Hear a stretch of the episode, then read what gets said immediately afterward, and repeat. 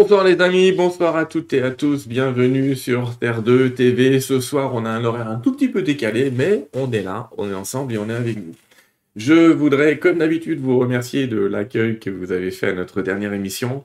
Alors, on était avec Louis Fouché, on était juste entre nous, et on a un petit peu comme ça discuté ensemble de la philosophie qu'on pouvait apporter à ce futur planétaire, une espèce de futur où on ferait un petit peu sans ce qui se passe, et on créerait un petit peu les choses autrement.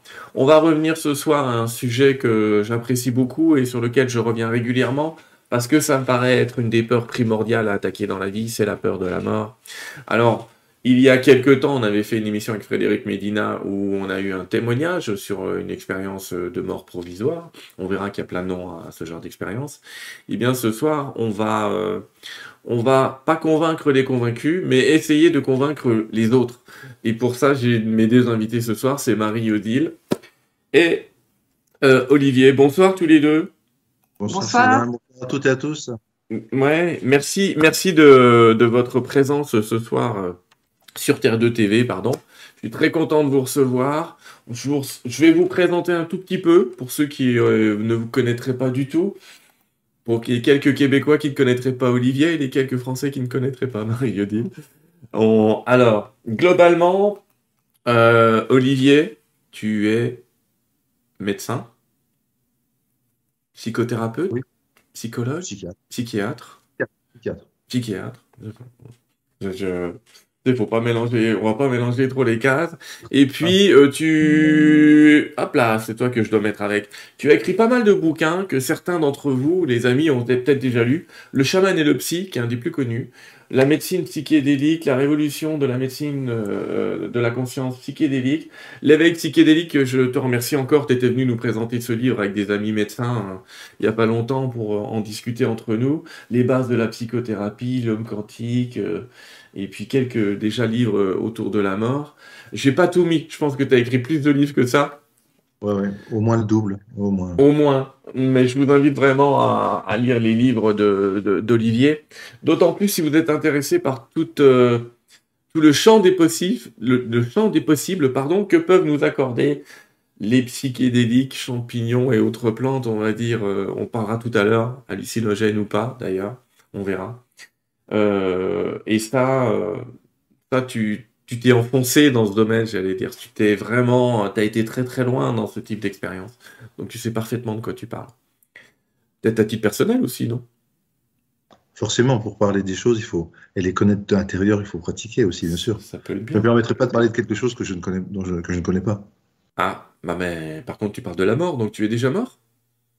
Oui, j'ai déjà vécu. Bah, on verra ça tout à l'heure si tu, ah, me Marie, Marie-Odile est Olivier, vous avez, c'est pas votre premier ouvrage sur euh, la vie après, sur la vie après la mort, j'allais dire, non, sur les NDE. Vous avez écrit La vie après la mort, pourquoi il faut y croire? Alors là, c'était les preuves scientifiques de la survie de la conscience. Et vous m'avez expliqué que le livre dont on va parler aujourd'hui, qui est celui d'à côté, qui s'appelle Huit raisons de croire en l'existence de la vie après la mort, est en fait un petit peu le, l'appendice, la suite de ce premier livre. Marie-Odile. Alors, pas forcément la suite, mais disons, une façon en fait de, de, parler de la vie après la mort euh, aux personnes euh, qui euh, n'ont pas forcément toutes les informations encore à propos de toutes ces expériences dont on parle dans le premier livre, hein, le livre La vie après la mort, oui. euh, ces expériences périmortelles qui sont quand même assez connues, j'imagine, de, des personnes qui nous écoutent ce soir, parce que euh, ce sont notamment les expériences de mort imminente, mais, mais également euh, les sorties hors du corps, les expériences de mort Mm. tout ce qui se passe avant la mort, au moment de mourir, les visions des agonisants, et puis après la mort, donc euh, les contacts euh, euh, soit spontanés, soit médiatisés bah, par des médiums ou par et, et d'autres moyens, on va dire plus psychothérapeutiques comme l'hypnose ou le MDR notamment. Mm. Voilà, toutes ces expériences autour de la mort et qui euh, sont étudiés scientifiquement euh, majoritairement. Hein. Et puis, euh, bah, tous les résultats des, des études jusqu'à maintenant et les données qu'il y a euh, à propos de ces expériences euh, vont toutes dans le sens de l'idée qu'il y a une conscience qui est indépendante en réalité de notre, de notre physiologie, donc de notre cerveau. Et ce qui explique beaucoup, beaucoup de, de choses ensuite facilement, quoi, quand on a cette hypothèse-là au départ. On a reçu, euh, on a reçu il y a quelque temps le, docteur Charbonnier qui nous parlait de conscience intuitive extraneuronale. On a reçu aussi euh, Philippe Guimand, qui d'ailleurs a préfacé un livre que vous avez écrit, qui est La conscience immortelle. Donc, vous voyez, tout le monde, tout, dans ces domaines, dans, ça se touche et ça commence à savoir. Et c'est ça que j'aimerais que nos amis retiennent. Ça commence à savoir ces phénomènes. On commence à quitter les phénomènes de foire et c'est de ça dont on va parler. Alors, ce livre qui est euh, aux éditions Larousse, à plat, je le remonte, Huit raisons de croire en l'existence de la vie après la mort, je crois qu'il est sorti il n'y a pas longtemps. Hein. Il est sorti le 6 avril dernier en France. Je ne sais pas s'il est déjà au Québec, hein. je, n'en sais rien. Je crois que c'est un peu décalé, les sorties. Alors, je remercie votre éditeur qui me l'a envoyé, mais euh, après, je, Mario je t'avoue que je ne peux pas répondre. Je n'ai pas été chez Renaud Bray, mais généralement, les éditions Larousse, on les retrouve assez facilement euh, au Québec. Donc, euh, il y a des chances que nos amis le retrouvent. Sinon, en ligne, il existe même des versions e-pub, les amis. Vous pouvez commander la version numérique à défaut d'avoir la version papier, mais je suis sûr que la version papier va se retrouver au Québec. Alors ce livre, vous l'avez écrit pour donner des arguments euh, scientifiques, en tout cas posés, enfin, scientifiques, on verra, j'allais dire scientifiques, neurologiques, psychologiques, euh, autour de tous les questionnements, tous ces gens qui peuvent dire euh, à l'extérieur, euh, non, ces trucs de NDE, ces gens qui traversent, je le répète, la NDE classique, un tunnel, une grande lumière blanche, une revue de vie, d'existence, parfois la vision des proches ou pas, parfois une vision, il y en a qui arrivent à voir un peu le futur, de leur propre futur ou pas, mais et qui reviennent. Je, je synthétise, mais globalement, ils partent, ils reviennent. Et il y a beaucoup de gens qui n'y croient pas, énormément de gens qui n'y croient pas, et vous êtes parti chercher les huit raisons, les huit raisons, enfin huit, euh, huit argumentaires par rapport aux huit questions principales. Alors moi, la première question que je vais vous poser, c'est, à mon avis, il y en a largement plus que huit. Donc comment vous allez sélectionner?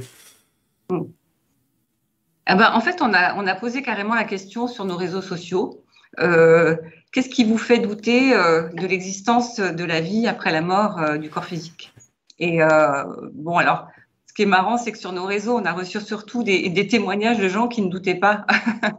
et, euh, et, du coup, c'est vrai que on a ensuite euh, sélectionné quand même parmi toutes les réponses qu'on avait eues.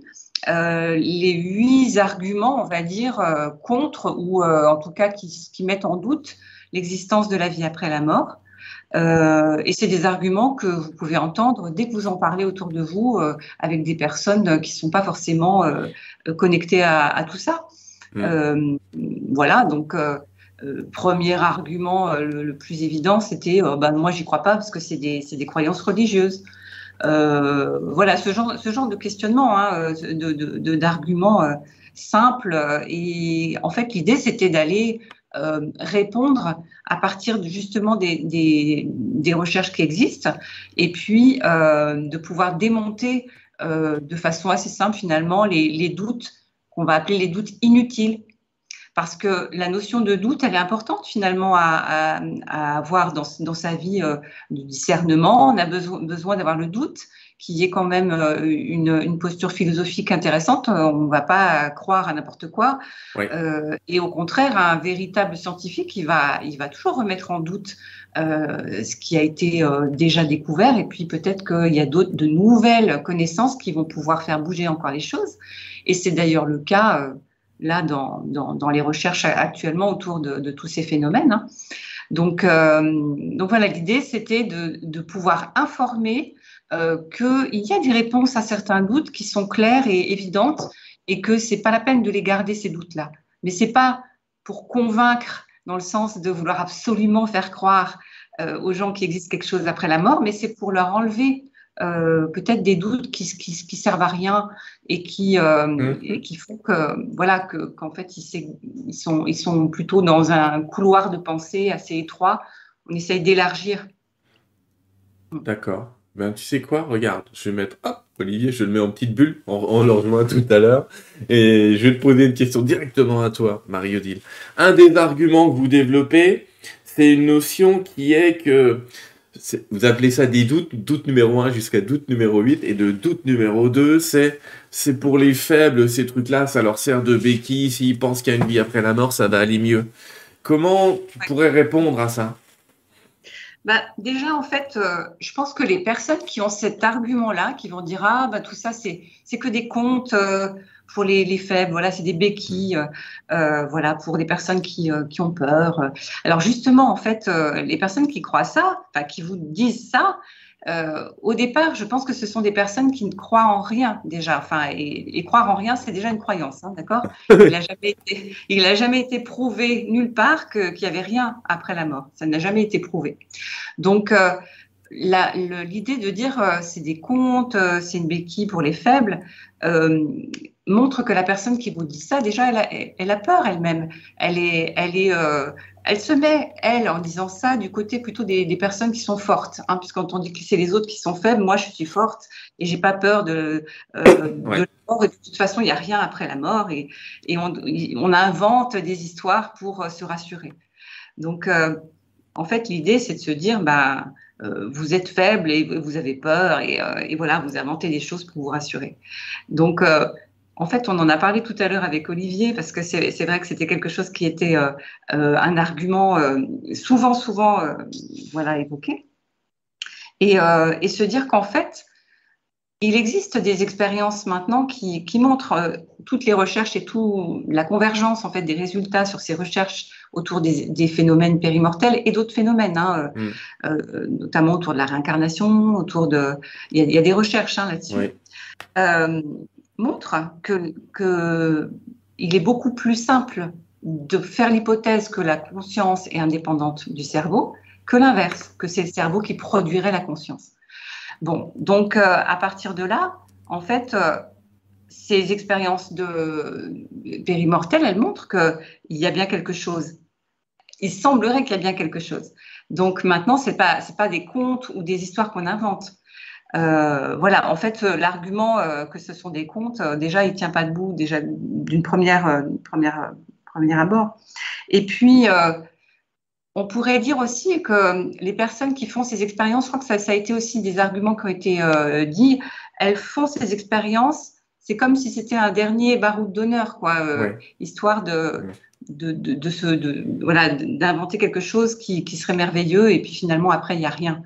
Et, et en fait, euh, pour pouvoir inventer ou créer comme un mécanisme de défense hein, face à, la peur de la mort, euh, il faudrait qu'il y ait euh, un psychisme qui soit présent.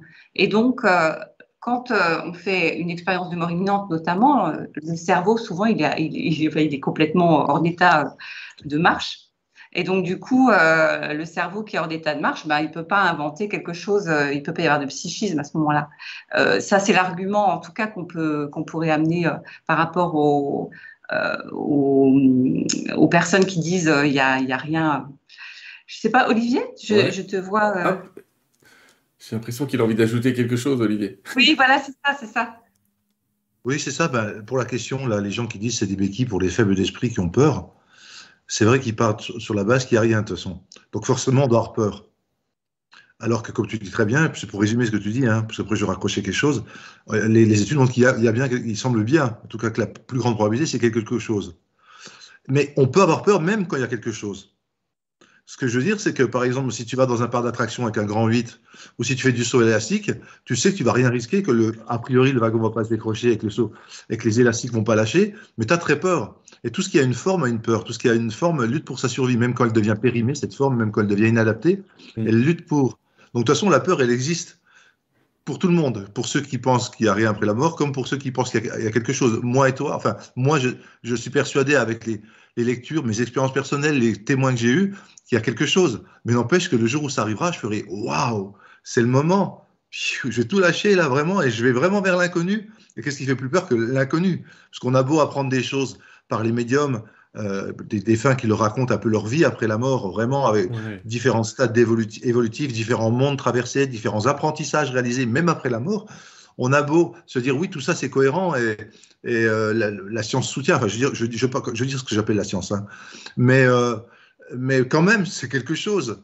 Donc, de toute façon, on n'arrivera pas à ne pas avoir peur quasiment. Donc, euh, dire que c'est des béquilles pour les faibles qui croient qu'il y a quelque chose, euh, je pense que ceux qui croient qu'il n'y a rien, ils ont peur aussi et que de toute façon, euh, c'est pas ce qui motive les gens à, vivre leur expérience. Alors, je voulais juste opposer science, parler de ce que j'appelle science, ce qu'on appelle science avec Mario Dill, parce que ça va être assez fondamental dans, le débat ce soir.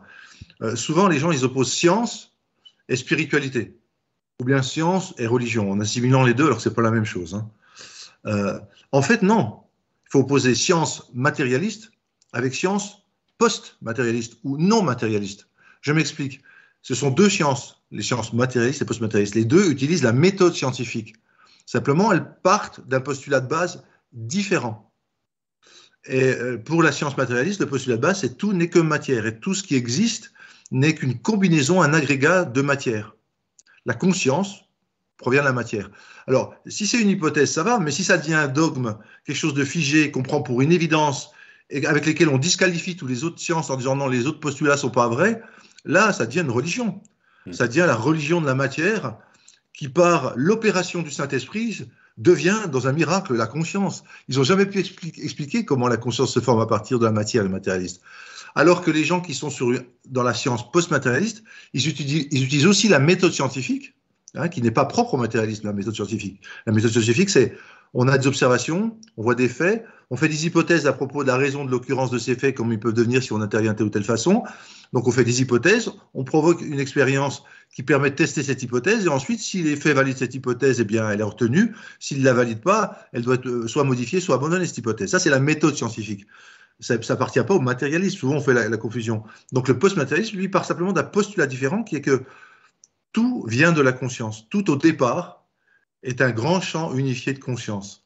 L'univers se déploie comme un champ unifié de conscience dont nous ne sommes que des dissociations partielles et momentanées.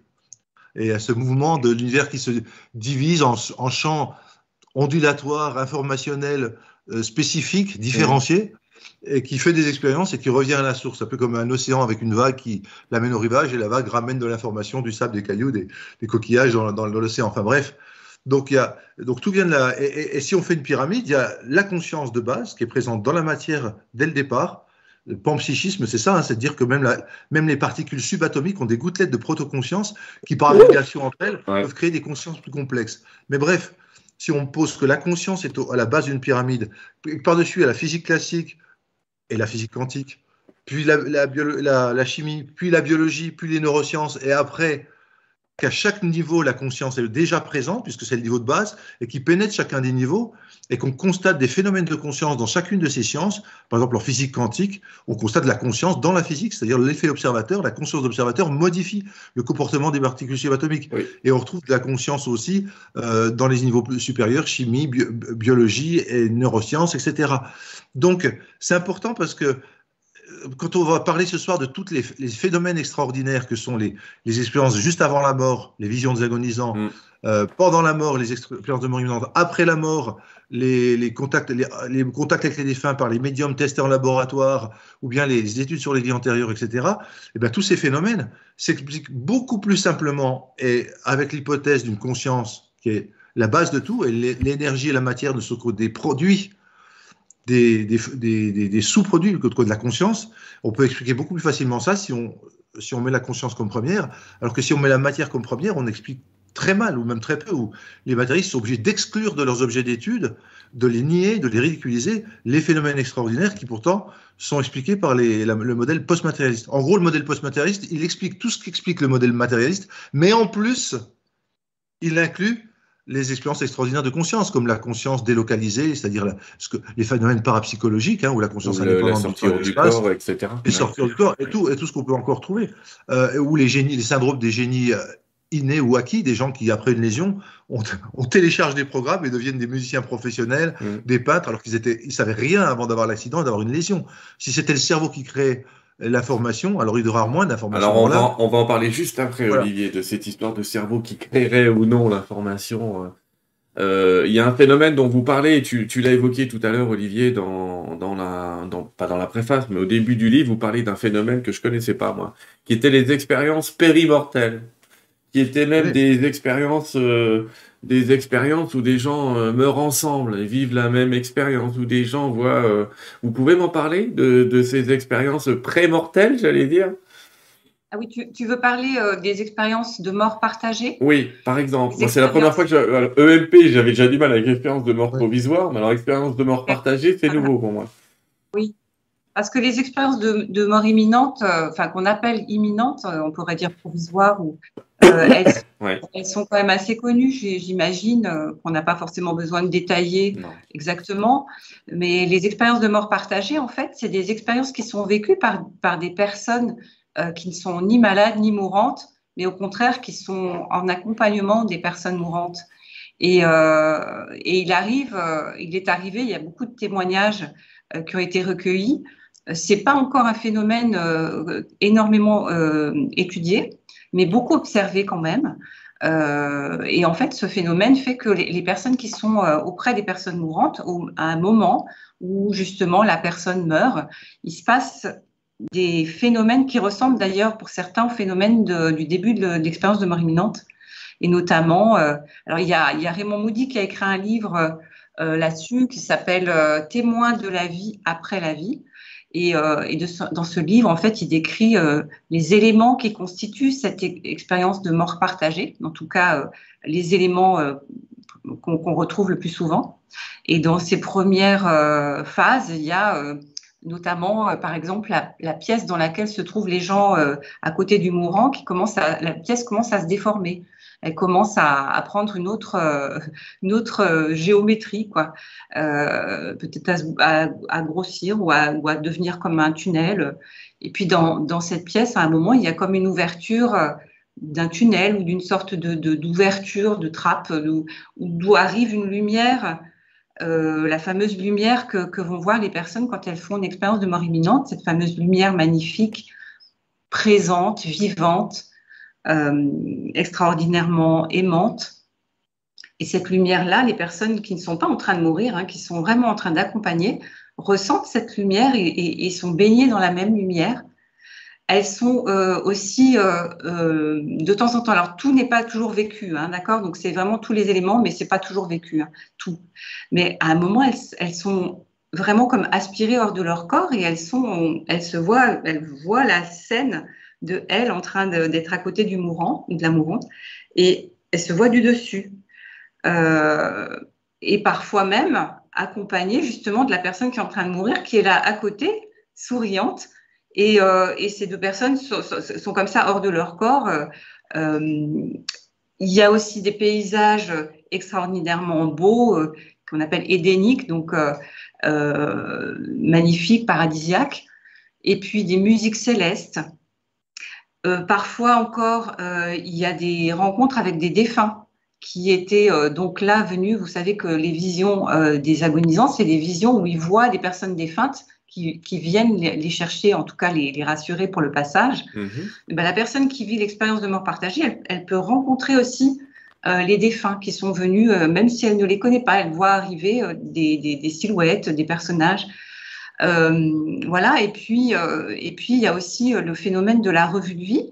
Donc, c'est-à-dire que la, personne peut assister à un, comme un grand film en fait qui est projeté où elle voit la vie de la personne qui est en train de mourir.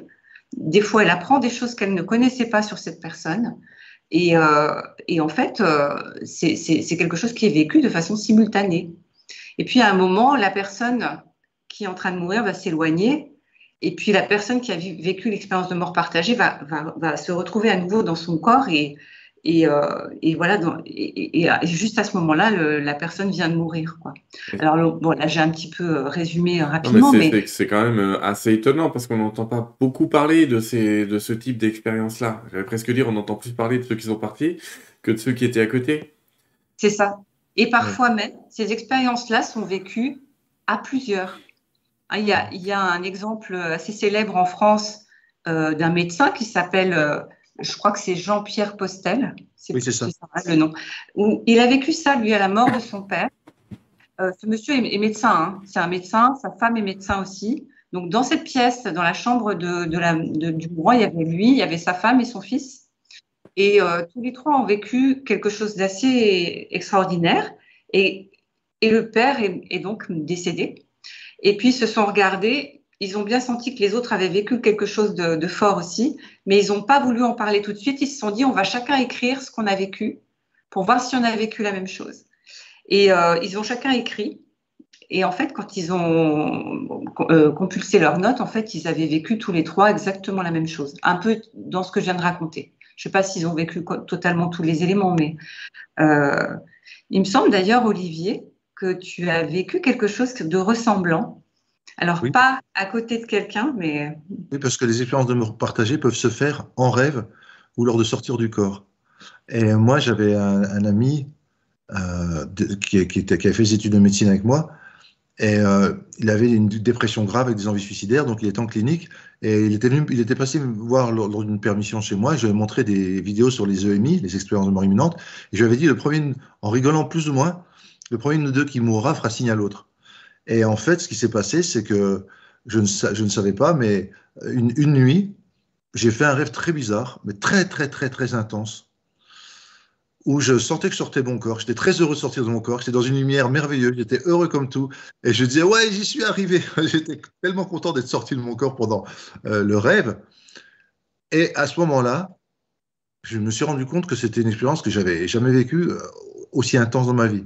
Et je me suis réveillé. Et j'ai noté l'heure parce que je me dis, il a dû se passer quelque chose, c'est pas possible. Et malheureusement, le lendemain, j'ai appris de la femme de mon ami qui s'était suicidée à cette heure-là, à l'heure où, enfin en tout cas selon la médecine légale, la médecine légiste, pardon, médecin légiste, euh, qui, s'était suicidé à cette heure-là, qu'au moment où j'avais le rêve, et qui en fait, pour moi, il, m'a fait vraiment, parce que ça m'était jamais arrivé de ma vie avant, ça m'est plus jamais arrivé. Après, c'était vraiment, euh, pour moi, c'était le signe qui me faisait vivre, enfin en tout cas que j'avais, j'assistais par à travers le rêve dans un état élargi de conscience, donc le rêve, à, au départ de mon, de mon ami qui s'est fait a priori dans la joie et la lumière. Quoi. Alors ça, c'était impressionnant. Mais je veux dire, les expériences de mort partagée, elles sont intéressantes parce que on dit souvent, les gens qui vivent des expériences de mort, enfin les matérialistes disent ou essayent de faire croire que euh, les expériences de mort imminente sont liées à un dérèglement de la biologie du cerveau, voilà, les neuromédiateurs, euh, une souffrance. Euh, alors, on peut y aller, Olivier, on peut y aller. Doute numéro 4, c'est dû à des troubles psychiatriques et à une hallucination. Alors, qu'est-ce que tu peux répondre à ça alors, premièrement, les gens qui vivent des expériences de mort partagée sont en parfaite santé mentale et psychiste.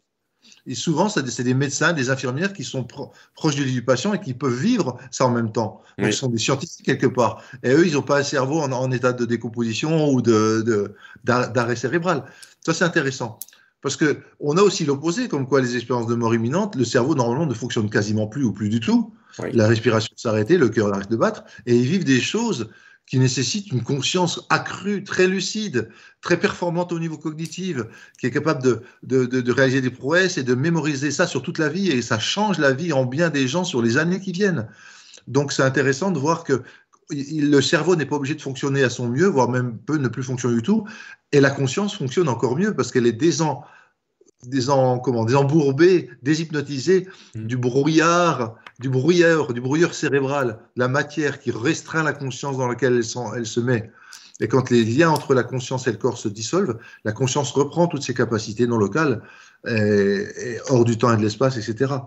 Donc, alors tu disais, oui, la question, est-ce que c'est des, hallucinations bah, la, question, c'est est-ce que ce, notre cerveau ne produirait pas une super dopamine qui générerait le phénomène, ou je sais pas quoi? Oui, alors, les, psychotiques, justement, hmm. moi je connais bien le, le, phénomène, puisque donc je suis psychiatre j'ai travaillé pendant 16 ans dans un hôpital psychiatrique et ma spécialité, c'était justement la psychothérapie cognitive et comportementale des patients psychotiques chroniques. J'ai écrit trois livres là-dessus, donc euh, tout ça pour dire que je suis à même de faire la différence dans les témoignages des gens, dans les gens euh, auprès de qui j'ai recueilli des, données, euh, dans les études, je suis capable de voir quand quelqu'un délire, hallucine, fantasme, fait de la rêverie nocturne, est un mythomane, etc. Et ce n'est pas du tout le cas. Les gens qui vivent ça, au départ, euh, sont euh, pas du tout psychotiques et ne le sont pas après l'expérience.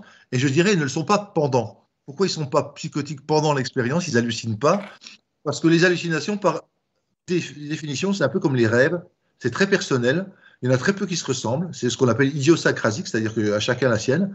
Il n'y a, pas il y a jamais eu de groupe de psychotiques qui discutaient de leurs hallucinations et qui tombaient sur un, consensus. Il n'y a jamais eu de groupe de délirants. Ils sont plutôt coupés du monde par euh, leur délire. Alors que des expériences de mort imminente, les gens, quand ils les vivent et qu'ils peuvent les partager, et, surtout aussi avec d'autres gens qui ont vécu des expériences de mort imminente, crois-moi qu'ils savent de quoi ils parlent, ils ont vécu la même, le même type d'expérience et souvent ils ont vécu les mêmes étapes, celles que tu as citées tout à l'heure. Donc ça veut dire que partout dans le monde, qu'on soit athée, ou, euh, ou croyant ou, agnostique, qu'on soit euh, blanc, noir, jaune, qu'on soit homme ou femme de statut socio-économique bas ou bref, bref, c'est la même structure partout. Or, si c'était des hallucinations ou, des rêves, ça n'aurait pas la même structure partout. Donc déjà, ça c'est un, gros argument pour dire que c'est pas un délire et pas des hallucinations. En plus, en, règle très très très générale, les délires hallucinations sont très négatifs pour les gens qui les vivent. Et euh, ils n'entourent pas un bon, un bon, souvenir du tout.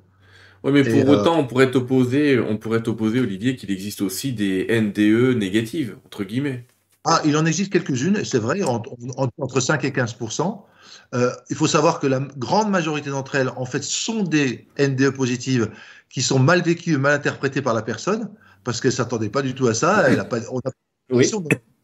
On n'est pas comme les Tibétains, on n'est pas dès la naissance pratiquement euh, accoutumé au fait qu'on va bientôt mourir et qu'il y a des pratiques qui permettent de naviguer dans les états de conscience particuliers, les a qu'on trouve autour de la mort.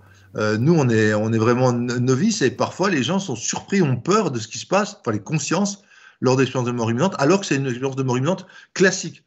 Et après, il y a d'autres expériences de mort imminente qui, effectivement, sont dites infernales, dans lesquelles la personne ne voit des scènes infernales, mais n'est pas plongée dedans. Elle ne subit pas des choses infernales. Mm. Ou bien elle a affaire à des figures géométriques, froides et ironiques, dans un espace infini, où euh, elle rencontre aucune humanité. Et ça, c'est quand même rare. Et les gens qui l'ont vécu en tirent quelque chose après. C'est-à-dire que finalement, au bout du compte, même si c'est douloureux, même si en se comparant à ceux qui ont fait des expériences de mort imminente positives, ils se sentent un peu en décalage, ils n'osent pas trop en parler, mm. mais quand même, si tu interroges la majorité d'entre eux, ils disent bah ça j'aurais, je regrette pas d'avoir vécu, ça m'a appris quelque chose, y compris l'expérience infernale. Je sais ce que je ne veux plus et je sais ce que je vais échapper, mais c'est un peu comme les gens avec les psychédéliques. Quand les gens font, non pas des batteries, j'aime pas cette expression, font des expériences difficiles, comme en psychothérapie, quand tu vas confronter ton inconscient ou l'inconscient collectif, tu trouves pas toujours que des choses très flatteuses et très belles. Euh, eh ben, la plupart des gens qui font des expériences difficiles avec les, psychédéliques disent après la recherche que eh ben, ils regrettent pas et si c'était à refaire, ils le referaient parce que ça les a enseignés. Donc tu vois, euh, le côté enseignement, ça prouve, ça, enfin ça prouve, c'est vraiment en faveur que c'est pas un délire une hallucination, parce que moi j'ai vu beaucoup, beaucoup, beaucoup de psychotiques, Mm. et crois-moi, les hallucinations et délires, c'est très répétitif, c'est très ruminatif, ça envahit l'esprit, ça persécute, et les gens, ils s'en sortent pas mieux après. Ça, j'ai jamais vu un psychotique qui, après son délire, dit Oh, qu'est-ce que c'était bien cette expérience psychotique, allez, on relance ça, s'il vous plaît, docteur. Non, ça, jamais. Donc c'est intéressant quand même parce que les gens qui disent c'est des hallucinations, Mm. un, je pense pas qu'ils soient tous psychiatres. Deux, je pense pas qu'ils soient tous spécialisés dans la psychothérapie et psychotique. Trois, je crois pas qu'ils aient vécu peut-être certains des expériences Mm. de, de mort imminente. Que moi, par exemple, j'avais vécu à la Réunion. Enfin bref, je peux raconter ça si tu veux. parce que J'ai vécu un début Oui, d'expérience oui, de mort oui, mais parle-nous-en, n'hésite pas. Mais rapidement alors parce que c'est pas le, le but, c'est pas C'est intéressant, on prend. J'étais là à un congrès à la Réunion, donc euh, l'île de la. Réunion. Euh, et euh, j'étais allé me baigner dans une plage de sable noir, c'est-à-dire pas une plage pour touristes de sable fin, mais une, une plage pour les surfeurs, etc. Et j'étais allé avec une amie à ce moment-là. Et en fait, on ne nous avait pas prévenu, mais il y avait un système de rouleau. Et plus tu te laissais dans le système de rouleau, plus tu allais vers l'océan, et plus tu prenais des grosses vagues. Et à l'après, tu pouvais plus respirer quasiment. Il fallait te laisser aller couler pendant que les rouleaux allaient sur toi, puis ensuite remonter, puis couler, puis remonter. Et petit à petit, tu, sortais des systèmes de vagues. Moi, je savais ça, donc j'arrivais à faire ça, mais la, fille à côté de moi ne le savait pas. Elle commençait à s'étouffer. Et moi, je pouvais pas. Enfin, c'est pas une question. Moi, je suis pas héroïque du tout. Hein, mais tu verras, si un jour ça t'arrive, tu peux pas ne laisser la personne mourir. C'est pas possible. Donc j'y vais, en sachant que je ne sais pas ce que j'allais faire. Et simplement, je me suis étouffé moi-même. J'ai essayé de la sortir de là, elle s'accrochait à moi, et j'ai vu ma dernière arriver là. Et ça m'a fait vraiment bizarre. Et, j'ai vraiment, euh, je me suis dit, quoi, c'est là, c'est aujourd'hui je meurs? Et en fait, et j'ai commencé à penser à mes enfants et tout. Et en fait, au moment où je lâchais prise, quoi, j'ai plus du tout peur. J'étais bien. J'ai commencé à avoir une lumière. J'ai commencé à être dans la paix. C'était fou, hein Parce que en plus, le pire, c'est qu'avant, j'ai toujours dit aux gens, ah, la façon de mourir que j'aimerais pas avoir, c'est d'être noyé. Ça, je détesterais ça. Bah, en fait, il semble qu'il y a une sorte de siège éjectable et qu'au moment de ta mort, la conscience se désolidarise assez vite quand tu penses vraiment mourir. C'est les fear, il y a même des fear of death experience, des expériences de peur de la mort qui sont comme les expériences de mort imminente, sauf que la personne n'est pas vraiment en danger, mais elle croit qu'elle va mourir. Elle vit les mêmes choses. Donc moi, je, je me dis, c'est un peu comme si la conscience est liée au corps par des liens, certes, mais parfois quand elle pense que le, cerveau, le corps va mourir, elle s'éjecte comme un pilote qui s'éjecte de son avion, tu sais, un pilote de chasse. Et du coup, en fait, c'était pas désagréable du tout. Je pense que si j'avais été jusqu'au bout, que je serais, j'étais mort noyé, ça serait pas du tout la souffrance que j'imagine si tu on te met la tête dans une baignoire et puis on te la tient deux minutes, t'en peux plus, puis on te la remet. Ça c'est autre chose. je pense. Euh, j'ai pas vécu, mais bon. Donc, donc cette expérience de mort imminente, enfin ce début d'expérience de mort imminente avec la, la lumière, euh, le sentiment d'élévation, la paix. Alors c'est pas une, c'est un tout début parce que le sort. Alors oui, comment ça s'est terminé Excuse-moi. C'est comment j'étais, j'étais dans le commencement. Il y a par magie, alors par magie, il y a, il y a un, surfeur qui nous avait vu et, et qui nous a amené sa planche. Et moi, je me suis accroché avec elle sur la planche et, du coup, les vagues nous ont poussé avec la planche vers le rivage. Parce que si tu orientes la planche, mm. elle t'oriente. Donc voilà. Donc euh, tout ça, enfin tout ce que je te raconte, plus les lectures, plus les rencontres des gens, je sais, je peux le dire. C'est pas que je crois, c'est je sais. Ou alors, euh, si, si, ce que je sais là est faux, alors c'est que vraiment je suis un piètre. tu t'es bien fait avoir. Hein, reste parce que c'est, tout sera faux. Ça va me permettre. Pardon, ça va me permettre de vous poser une question à tous les deux.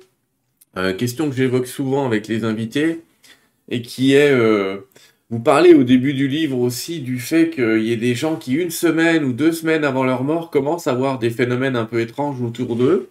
Et je vous pose la question pour votre avis à vous, avant qu'on passe encore à un autre doute. Mais cette question, c'est est-ce que vous pensez que l'heure de notre mort est prévue? Alors, euh, oui, moi je pense peut-être Ouais, ouais, je veux bien répondre. Euh, moi, je pense qu'en fait, notre, oui, effectivement, euh, mais vraiment là, euh, c'est vrai que c'est des, façons de, penser la vie et, la mort. Hein. Mais oui, je crois que l'heure de notre mort est déjà euh, planifiée, on va dire. Et, euh, euh, et qu'en fait, ce phénomène qui peut se passer quelques semaines ou, peut-être quelques jours avant la mort, de, de pressentiment, ou si c'est une mort accidentelle, il peut y avoir parfois des, euh, des personnes qui disent ah mais il avait dit euh, euh, quand je ne serai plus là ou c'est comme si la personne avait un petit peu le pressentiment de, de sa mort sans même s'en rendre compte. Parfois faire du tri dans ses affaires en fait pour moi c'est comme si la mort en fait n'est pas un, un, phénomène de tout ou rien. C'est pas on est vivant et puis tac on meurt.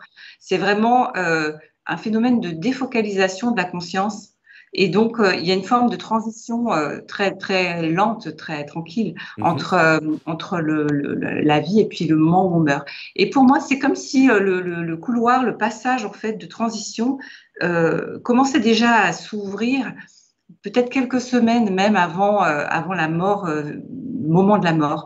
Et, et peut-être qu'à ce moment-là, effectivement, on a, on a déjà un peu conscience que quelque chose va se passer. Euh, donc pour moi, oui, c'est quelque chose qui est déjà euh, programmé. Euh, alors peut-être qu'on peut faire bouger ça euh, en, en, je ne sais pas ça. Est-ce qu'on a un libre arbitre qui fait qu'on peut plus ou moins influencer euh, ce, ce, moment, puisque apparemment il y a des gens qui sont capables d'attendre que euh, leurs enfants soient tous là ou euh, euh, de pouvoir se réconcilier avec telle personne avant de partir.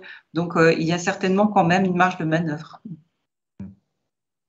Oui, mais dès qu'on parle de futur, il y a des lignes de futur qui sont plus probables que les autres. Il n'y a pas un seul futur, mais il y a des lignes qui sont plus ou moins énergétisées, qui vont plus ou moins arriver à, à réalisation en fonction des émotions, des intentions, de tes comportements. Et que si on change rien à ce qu'on qu'on vit ou à la façon dont on vit maintenant, oui, il y a une ligne de, mm. de, de futur avec la mort qui est, qui est programmée ou prédéterminée. Au point que l'âme, avant le petit moi, décide que voilà, l'expérience est bientôt en fin, il n'y a plus rien à faire d'autre, il faut rejoindre d'autres plans. Et, euh, et que donc on pourrait dire presque que toute mort est un suicide entre guillemets, mais ça c'est une image. Hein. C'est-à-dire que c'est l'âme qui l'a décidé. Elle dit c'est bon, je te rappelle parce que maintenant on a d'autres choses à faire sur d'autres plans. Et le petit moi il dit oh non moi je veux pas. Enfin ou alors il dit moi je veux bien si jamais il est suicidaire lui-même, mais que euh, suicide c'est pas dans le mauvais sens du terme, c'est le sens de je m'extrais de ce plan de réalité pour aller travailler dans un autre parce que maintenant j'ai soit fait ce que j'avais à faire, soit je pense que le mieux à faire pour continuer mon évolution c'est d'aller ailleurs. Mais ça veut pas dire que le plan terrestre c'est merdique ou quoi que ce soit. Ça veut dire que c'est juste que voilà je pour mon évolution, je, choisis autre chose. Mais euh, alors, parce que juste, parce qu'avant la mort, dans les semaines avant la mort, effectivement, il y a des, gens qui se comportent comme si ils avaient le pressentiment qu'ils allaient mourir. Des adolescents qui, qui, chantent des chansons qui parlent de la mort, ou qui écrivent des enfants qui décident des, des, dessins où, où, on voit un, squelette ou des choses comme ça alors qu'ils n'en ont jamais fait avant. Euh, des gens qui effectivement rassemblent leurs proches pour leur, leur dire un dernier, enfin la dernière revoir, ils le savent pas, mais c'est une grande réunion, ils ont ça à cœur, ils, ils, veulent pardonner des choses, ils veulent demander pardon pour d'autres, ils préparent des, des comment on appelle ça, des, quand on donne au notaire là, des testaments, des testaments. Euh, ils terminent certaines affaires comme si, ils agissent vraiment comme si ils allaient mourir. Mais pourtant, il n'en est pas question, ils n'en parlent pas à leurs proches, ils n'ont pas l'impression d'être en, mauvaise santé. C'est des gens qui peuvent mourir d'un infarctus comme ça brutalement, alors qu'ils avaient préparé leur mort. Ou bien c'est des gens qui savent qu'ils vont mourir, mais ils sont capables d'attendre que telle personne arrive pour mourir. Ou au contraire, capables d'attendre que les gens s'en aillent.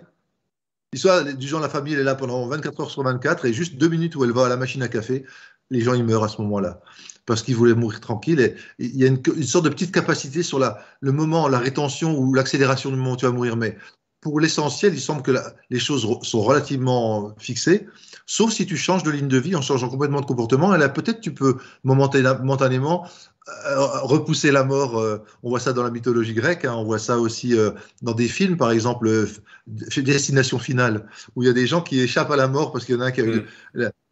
l'intuition que l'avion allait s'écraser, donc ils sortent tous de l'avion, mais au fur et à mesure du film, la mort, la mort les rattrape. C'est un peu vampirique cette histoire. Hein. Mais effectivement, on s'aperçoit que, en tout cas, avec les petites connaissances que j'ai, que quand on est de l'autre côté, on nous demande toujours si on veut revenir quand même. Oui, voilà, tout à fait. Euh, Alors, il y a, on a, on a ça. Oui, vas-y. C'est une chose pour terminer, parce que ça, c'est en général, c'est quelques semaines ou quelques mois avant la mort. C'est hmm. cette sorte de comportement prémonitoire, plus ou moins conscient. Mais juste dans les 72 heures, quelques heures avant la mort, là, il y a pour les gens qui sont en phase terminale, par contre, il y a un début de désolidarisation, désolidarisation de la conscience avec le corps. Donc un peu comme les EMI, mais moins fort. Mm. Mais ils vivent aussi les mêmes éléments que les EMI, c'est-à-dire que ce sont des gens qui ne sont pas encore en, état avec l'électroencéphalogramme plat, le cœur arrêté et tout, ils sont encore vivants, sont pas en mort clinique, mais comme les liens avec, du corps avec l'esprit se sont affaiblis, ils commencent à sentir des choses du genre voir des défunts venir les chercher, voir éventuellement un tunnel dans la salle, euh, voir de la lumière, hein, euh, tu vois. Euh, qu'est-ce qu'ils voient d'autre aussi? Entendre des musiques. voilà, entendre des musiques et des paysages paradisiaques, comme les, les expériences de mort partagées ou comme dans les expériences de mort imminente. En fait, tout ce qui est autour de la mort, ça, ça a des caractéristiques communes. Il y a de l'amour, il y a de la lumière, il y a des paysages fantastiques, des musiques fantastiques, il y a des défunts ou des guides qui viennent chercher, etc. Donc c'est tout, dès que la conscience commence à quitter un peu ou à se désolidariser du, du cerveau ou du corps, on retrouve ça. La conscience reprend sa liberté, ses capacités de, percevoir au-delà du petit moi, mm. au-delà de l'ego, au-delà de, de, de l'hypnose dans laquelle on est, de la sous-réalité dans laquelle on est moi, je dis, on est en état rétréci de conscience habituellement. En ce moment, on est en état rétréci. Quand il s'élargit, on voit d'autres réalités qui sont plus importantes, qui sont premières par rapport à, la réalité sous-lumineuse et rétrécie dans laquelle on est là. Tu vois? Et, euh, donc, les gens qui, vont, qui, sont en train de mourir, ils sont en train de rejoindre de nouveau cette réalité-là. Euh, si je prenais l'océan avec des tourbillons qui se différencient, qui sont faits d'eau, mais qui ont une forme, nous, on est comme des tourbillons différenciés. Mais on n'est fait que d'eau, on n'est fait que de conscience et, que dès, qu'on se, dès que le tourbillon s'en va, il revient à la grande mm. conscience. Donc euh, dès que le corps arrête de, de, de créer des formes et d'embérificoter la conscience dedans, et que la conscience peut redevenir non locale, infinie, etc., en rapport avec la conscience collective, avec la conscience tout court, avec un grand C majuscule d'origine, et eh bien là, oui, euh, il y a toujours un peu les mêmes phénomènes qui se passent. Alors, euh, et par rapport à ce timing dont on parlait, on voit que justement, alors on va répondre à ce doute numéro 7 en même temps, on y va. Le doute numéro 7 dans votre livre, c'est personne n'est jamais revenu de la mort pour en parler. Or, justement, on est en train de parler aujourd'hui de gens qui en reviennent et à qui souvent, d'ailleurs, de l'autre côté, on a dit, votre temps n'est pas venu, il faut y retourner, ou alors qui trouvent des attraits à la vie, euh, ils reviennent pour leurs enfants, ils reviennent pour une tâche parfois qui leur mm. semble pas terminé, qui leur semble primordial. On pourrait se dire, les mecs, euh, ils ont le paradis et ils veulent terminer leur bateau sur Terre, mais ça peut arriver. Alors, qu'est-ce que... c'est Moi, je pense que c'est l'argument qu'on entend le plus. C'est vraiment ce, mais personne n'est jamais revenu pour en parler. Alors que quand même, la littérature commence à être immense là-dessus. Donc, qu'est-ce que vous en dites? Ah oui, c'est sûr que la littérature commence à être immense, mais c'est pas encore si euh, encore répandu que ça. Hein, il n'y a pas encore tant de gens que ça. Moi, je suis quand même toujours surprise euh, quand les gens disent que des patients, par exemple, à qui je, dis mais qu'est-ce que vous avez comme idée autour de la mort Ils n'ont jamais encore entendu parler des expériences de mort imminente. Donc euh, moi, je suis toujours étonnée parce que je me dis quand même, ça commence quand même à être bien connu ça. Donc en fait, euh, la, réponse en fait qu'on donne justement, c'est cette idée que la mort, elle n'est pas en tout ou rien. La mort, c'est une transition, c'est un passage. Et, euh, et l'expérience de mort imminente ou provisoire, effectivement, c'est un début de, de, ce qui peut se passer. C'est les premières étapes en fait de, de, ce qui se passe au moment de la mort. Mais c'est vrai qu'à un moment, les personnes qui vivent une expérience de mort imminente, ils se retrouvent toujours confrontés à une, à une frontière ou à euh, une rivière ou un pont, quelque chose euh, qui fait qu'ils savent que s'ils vont au-delà, ils ne reviendront plus. Mm-hmm. Et d'ailleurs, euh, parfois, on leur dit, bah non, ce n'est pas encore le moment, ce n'est pas l'heure pour toi, tu dois redescendre, tu dois repartir, même s'ils en ont aucune envie, hein, parce que je pense que souvent, ils en ont aucune envie. Et puis, bah, ils se retrouvent finalement quand même à nouveau dans leur corps. Mais c'est pas parce qu'ils sont revenus, effectivement, qu'ils n'y sont pas allés. Et euh, nous, on donne un peu cet exemple du, voyage. Euh, tu pars en voyage, euh, bon, on donne l'exemple de la Tunisie, mais ça peut être n'importe où d'autre. Le jour où tu pars, bah, tu, prends l'avion, tu te retrouves, voilà, tu voles, tu arrives, tu atterris en Tunisie, et puis, et puis il se trouve que là, bah, tu commences à marcher sur le tarmac, et puis, et puis on te dit, ben non, non, non, c'est fermé, les frontières sont fermées, il va falloir repartir. Bah, tu reprends l'avion et tu repars et tu, et tu rentres chez toi. Mais c'est pas pour autant que tu n'es pas allé en Tunisie. Tu vois, tu, tu y allais à un moment, tu as même respiré peut-être l'air du pays, c'était complètement différent et puis et puis tu es revenu. Euh, c'est vraiment cette idée-là de dire euh, je suis revenu, je suis allé en Tunisie, mais je suis revenu. Bah oui, mais euh, effectivement, j'y suis bien allé quand même. Hein, ça paraît évident en même temps quand on dit ça. C'est alors après, on ne sait pas. Euh, enfin, on sait justement avec euh, des études qui sont faites autour des, des, médiums. Là, c'est plutôt les études qui vont euh, être sur les phénomènes qui sont arrivés après la mort, quand la personne est vraiment restée en Tunisie. Et donc, euh, bon, ben là, là, on sait qu'effectivement, euh, avec des informations que les médiums peuvent avoir sur euh, qu'est-ce qui se passe vraiment après la mort euh, par les défunts, hein, qui donnent des informations. Il y a, il y a des livres là-dessus, euh, notamment euh, les livres du Père Brune, hein, qui s'appellent Les morts nous parlent. Mmh. C'est vraiment intéressant de savoir que effectivement, et, alors on ne sait pas exactement ce qui se passe après, euh, à quel niveau de fréquence on va se retrouver en fonction de est-ce que c'est notre niveau de conscience, qu'est-ce que c'est qui fait qu'on se retrouve dans certains plans d'existence et pas dans d'autres? Euh, là, ça peut rester effectivement très mystérieux ou en tous les cas, on n'a pas toutes les cartes en main. Mais euh, mais c'est pas pour autant que les premières étapes de l'EMI ne sont pas euh, déjà des premières étapes de la mort. En effet, on y est allé, on y va et on revient. Olivier, tu veux rajouter quelque chose par rapport à ça? Est-ce que oui, oui, c'est vrai. Enfin, quand on parle des, des médiums, il faut, faut, faut, savoir que c'est des médiums qui sont triés sur le volet par des scientifiques qui participent à des études en double, triple ou quadruple aveugle, dans lesquelles il n'y a aucun contact direct entre le médium, euh, certains scientifiques euh, participants et euh, le, le, consultant.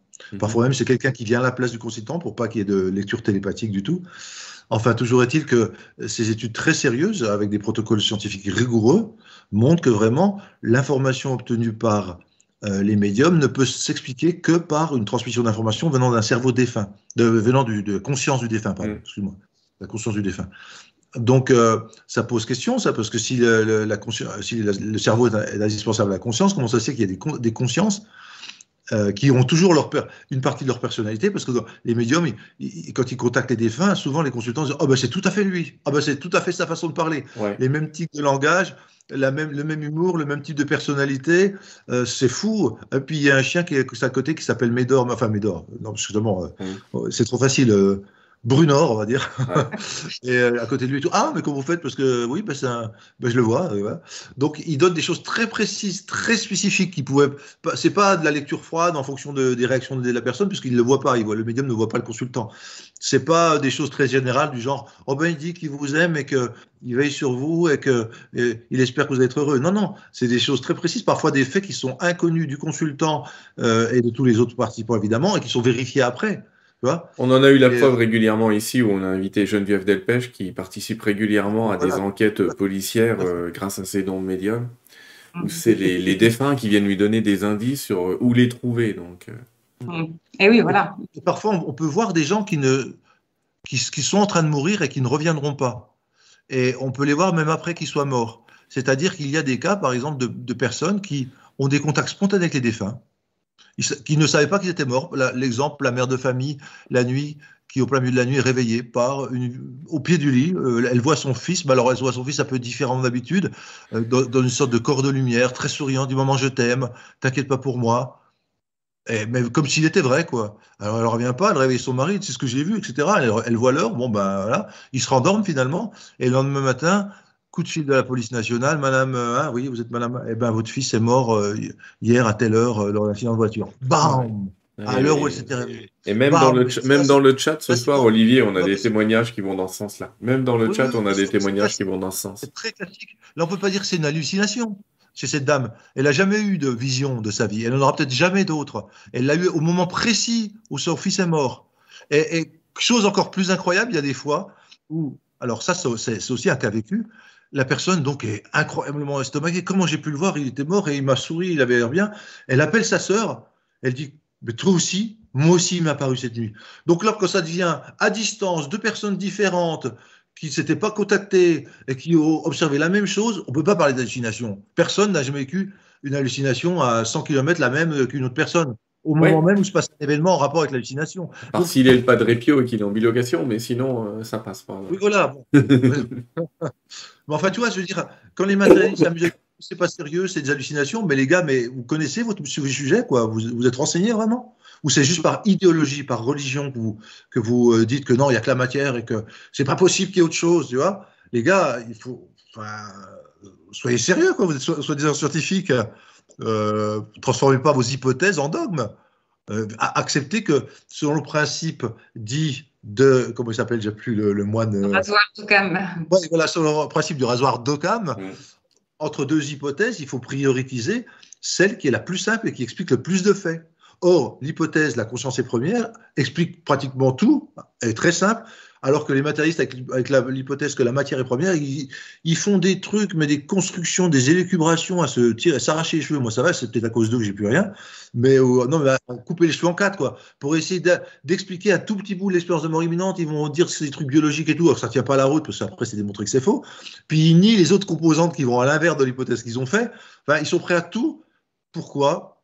Alors ça, j'ai jamais compris en quoi ben c'est parce que ça remet, ça, comme tu l'as dit tout à l'heure, oui. ça remet en cause le modèle de la matière comme oui, étant le support absolu de toute l'existence. Oui. ouais, mais enfin quand même, il devrait quand même être un tout petit peu content quand même, non Que c'est pas beau ça, que ça se termine dans la lumière. Tu sais comment est la science en ce moment, c'est ne toucher à rien. mais effectivement, alors qu'en fait, on tombe sur des, que ce soit la physique quantique ou d'autres physiques, sur des physiques de l'information en fait. Et on s'aperçoit que la matière serait une information densifiée quelque part une information plus stable, mais qu'il existe tout un tas de champs d'information instables. Alors, ces champs d'information instables, on peut vivre ces expériences pour les connaître. Et euh, je reviens vers, euh, vers vous deux, peut-être. Est-ce que vous pensez qu'à à la vue de l'écriture de votre livre et de, de vos connaissances, est-ce que vous pensez qu'en France ou dans un autre pays, on devrait parler de ces phénomènes-là à des gens qui sont dans les soins palliatifs alors peut-être pour Olivier, je vais dire, est-ce qu'on, est-ce que les psychédéliques auraient une place en palliatif? Et pour euh, Marie-Odile, je vais lui demander, est-ce que ce type d'enseignement euh, passe? Est-ce qu'on t'a déjà demandé d'intervenir sur des EMSP, donc des équipes mobiles de soins palliatifs ou des choses comme ça? Non, moi personnellement, on ne m'a pas demandé ça. ça moi, ça m'est arrivé d'être euh, à une époque dans, dans un service d'oncologie où j'avais euh, accompagné des personnes. Et c'est vrai que euh, je trouvais qu'il y avait vraiment euh, très très peu de, de, choses en fait à ces sujets-là. Enfin, on n'en parle pas du tout. C'est comme si c'était complètement tabou.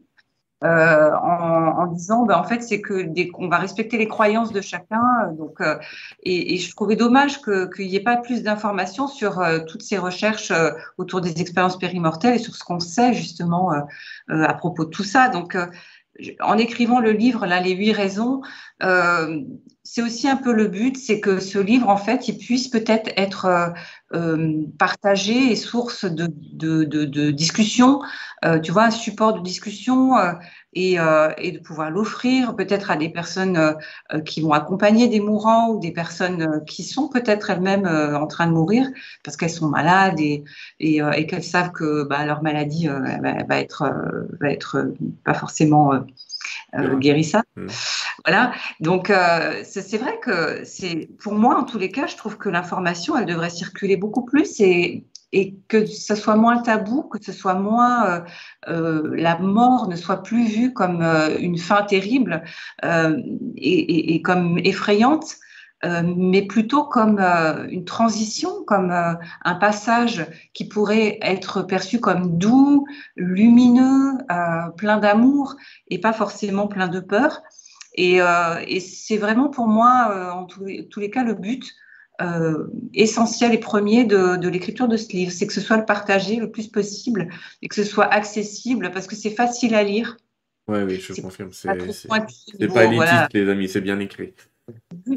Et, du coup, c'est ça l'intérêt, c'est de pouvoir vraiment être diffusé au plus grand nombre, au plus grand public possible, euh, pour que les personnes puissent s'informer, être informées, s'ouvrir et, peut-être échanger après. Ça ne veut pas dire qu'elles vont être persuadées qu'il y a quelque chose, mais dans tous les cas, que leur, leur, euh, leur esprit va peut-être s'ouvrir de quelques pourcents d'hypothèses, de se dire, ah ben, il y a peut-être quand même quelque chose, et, euh, et, et de pouvoir vivre ce passage-là avec moins de, de peur, de contraction ou de parce que c'est vrai qu'il y a des personnes qui qui meurent pas forcément dans, dans des états de paix euh, incommensurables. Hein. Oui. Au, départ du livre, on cite les différents euh, états périmortels avant la mort, pendant la mort, après. Et ça, moi, je trouve que tous les soignants, oui. Euh, pas seulement les accompagnants de, de, soins palliatifs, parce que bien, oui, eux surtout, bien sûr, mais tous les soignants et les médecins devraient avoir une éducation là-dessus, parce qu'on ne conçoit plus la vie de la même façon quand on sait ou quand on peut percevoir ou avoir une idée de ce qu'il y a après la mort. La mort n'est plus un échec de la science médicale, un événement tragique et pour lequel après les médecins n'ont plus qu'à aller se cacher et maudire la médecine de ne pas avoir été capable d'empêcher de, de, mourir. Non, euh, il y Kubler-Ross disait qu'il y avait des études qui montraient que plus un, patient s'approchait de la mort, moins les, médecins passaient du temps près de lui et les infirmiers, comme s'il devenait pestiféré, tabou, et qu'il fallait, il fallait s'en éloigner parce qu'il mettait en échec la médecine. Finalement, c'était une preuve d'échec médical. Or non, la, mort est, est, vraiment un moment sacré. En fait, c'est un changement d'état de conscience, c'est une transition d'un état de conscience rétréci à un état conscience élargie. C'est, on était, on s'était perdu dans le monde et on retrouve un back to home, retour à la maison, enfin en mm. tout cas à des conditions plus favorables pour l'expansion de la conscience. Donc euh, euh, évidemment qu'avec cette perspective-là, on n'a pas la même conduite, la même attitude vis-à-vis de la mort. On, on, panique pas, ni les, ni les médecins, ni les, ni les patients autant, et on n'est pas confronté à une sorte de d'horrible néant qui va nous engloutir et qui va réduire à, rien tous les apprentissages, tous les, les souvenirs d'amour, tout ce qu'on a construit. Voilà. Non, ben, ce n'est pas le cas justement. Et c'est important parce que ça permet de relativiser le vécu de la mort. Et vraiment, c'est incroyable alors que ça fait 50 ans que Raymond Moody et, qu'on sort. La vie, la vie, oui. La vie après oui, il y a eu des cardiologues, des réanimateurs, des pédiatres, des pédopsychiatres, des psychologues d'université. Enfin, il y a eu tous les corps médicaux qui ont travaillé là-dessus. Il y a eu au départ, dans les années, dans les années de départ de l'étude des, expériences de mort imminente, il y avait un cardiologue américain texan très matérialiste, s'appelait Sabom. Il avait commencé à étudier les expériences de mort imminente pour montrer que c'était de la foutaise, que c'était des hallucinations, et, que c'était pas sérieux, etc. Et puis en, interrogeant les gens et en voyant la régularité des phénomènes, il était tellement convaincu qu'il est devenu lui-même promoteur, enfin promoteur. Euh, euh, quelqu'un autre, il est devenu auteur qui répondait l'existence et l'intérêt de ces, états de, mort imminente, des expériences de mort imminente. Donc, euh, oui, bien sûr, c'est même incompréhensible. Enfin, c'est compréhensible dans le sens que ça remet en cause le modèle matérialiste. Et comme la médecine n'est que sur le modèle matérialiste pour l'instant, c'est vrai que c'est incompatible pour eux. Pas pour le matérialisme Il faut avouer, euh, les amis, que c'est quand même dommage qu'on n'ait pas droit à un échantillon avant de mourir. Vous voyez, moi je pense qu'à la moitié de sa vie, si on pouvait faire une petite expérience euh, de voyage hors du corps, juste pour se dire, tiens, je suis encore dehors et je suis encore là, et je reviens, ça changerait euh, beaucoup de choses. Sylvain, il y a beaucoup de gens, il y a beaucoup de gens qui font ce genre d'expérience. On estime que les expériences de mort imminente, c'est peut-être 5 à 10% de la population qu'on a vécu une. Que les contacts avec les défunts, c'est entre 25, contacts spontanés avec les défunts, c'est entre 25 et 50% des gens qui vivent ça, selon les études. Les expériences de mort partagée, c'est 5 à 10% de la population qui vit ça, etc., etc. Donc si tu cumules toutes les sources possibles d'élargissement massif de la conscience ressemblant à ce qui se passe lors de la mort, tu as, tu as des possibilités d'expérience. Je ne parle même pas des psychédéliques, hein, puisqu'ils sont illégaux. Euh, dans les pays où c'est mm. légal, oui, il y a des gens qui font des expériences psychédéliques. Mais ce n'est pas tout à fait la même chose. Hein. On n'est pas dans la reproduction exacte de l'expérience de mort imminente, contrairement à ce que disaient les matérialistes en nous disant Ah ben voyez, puisque les psychédéliques créent des choses qui ressemblent à l'expérience de mort imminente, alors c'est que l'expérience de mort imminente, c'est biologique. Non, ça ressemble parce que c'est un état élargi de conscience. Les deux sont des états élargis de conscience, mais il y a des items qui sont spécifiques à l'expérience de mort imminente, par exemple la rencontre de défunts ou euh, la, limite qu'on qu'on a atteint et qu'on ne doit pas dépasser, etc. Tu as des, items comme ça qu'on ne retrouve pas dans les états psychédéliques. Donc oui, si on faisait passer une échelle de mammiféritude, de mammifère à un chien et à moi, eh ben, on, pourrait dire, ouais, euh, bah, toi, tu es comme le chien, tu as, quatre membres, euh, tu as une tête, tu as deux oreilles. Euh, bon, tu remues la queue, non C'est pas ça que je voulais dire. C'est pas grave. Pardon. Pardon. Euh, tu, enfin bref, tu, tu, renifles, tu fais plein de choses, tu manges, tu bois. Mm. ah bon, c'est un chien. Non, parce qu'il y a des items que vous n'avez pas mis dans votre échelle. Parce qu'ils font passer des échelles d'expérience de mort imminente aux gens qui font des psyché et qui disent Ah, c'est marrant, il y a beaucoup d'items de l'échelle d'expérience de mort imminente qui, est validé, enfin, qui, est, qui sont activés, enfin, qui, sont, qui cotent haut grâce à des psychédéliques. Oui, mm. mais parce que vous avez pris que le tronc commun. Vous n'avez pas pris la spécificité. Parce que tu vois, tu vois un peu le tour de passe-passe. C'est les mêmes matérialistes qui écrivent des articles sur les EMI en disant que c'est d'origine biologique et qui écrivent aussi sur les psychiques en disant regardez, ils donnent des, ils donnent des EMI, alors que c'est pas tout à fait le cas. Donc, ça prouve que l'EMI est d'origine biologique. Et récemment, j'ai vu un papier, passer sur la un papier passer sur la kétamine, qui est un autre psychédélique, qui est très connu, qui est très utilisé, et qui effectivement est un des psychédéliques qui mime le plus, qui ressemble le plus à l'expérience de mort imminente. Vraiment, j'ai vécu les deux, donc je peux te le dire, mais ça n'a jamais été une expérience totale. C'est des petits bouts, c'est, ça ressemble à, euh, ça a le goût de, mais c'est pas du coca, c'est du. c'est un, échantillon. C'est un échantillon, c'est un ersatz, c'est quelque chose, mais euh, ou c'est autre chose directement. Mais c'est vrai qu'aussi on dit que les gens qui apprennent à naviguer dans les, différents états de la conscience élargie, ça leur est utile pour euh, naviguer dans les états de conscience après la mort.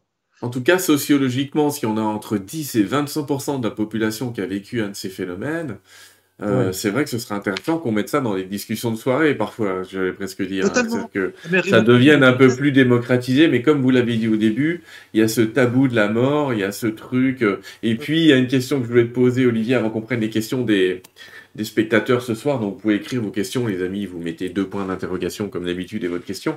Qui était. Euh, le problème, c'est que la mort, c'est tellement bien qu'on se demande qu'on est venu faire là. Donc, je, je, te, je pose la question. C'est à votre avis, qu'est-ce qu'on fait ici?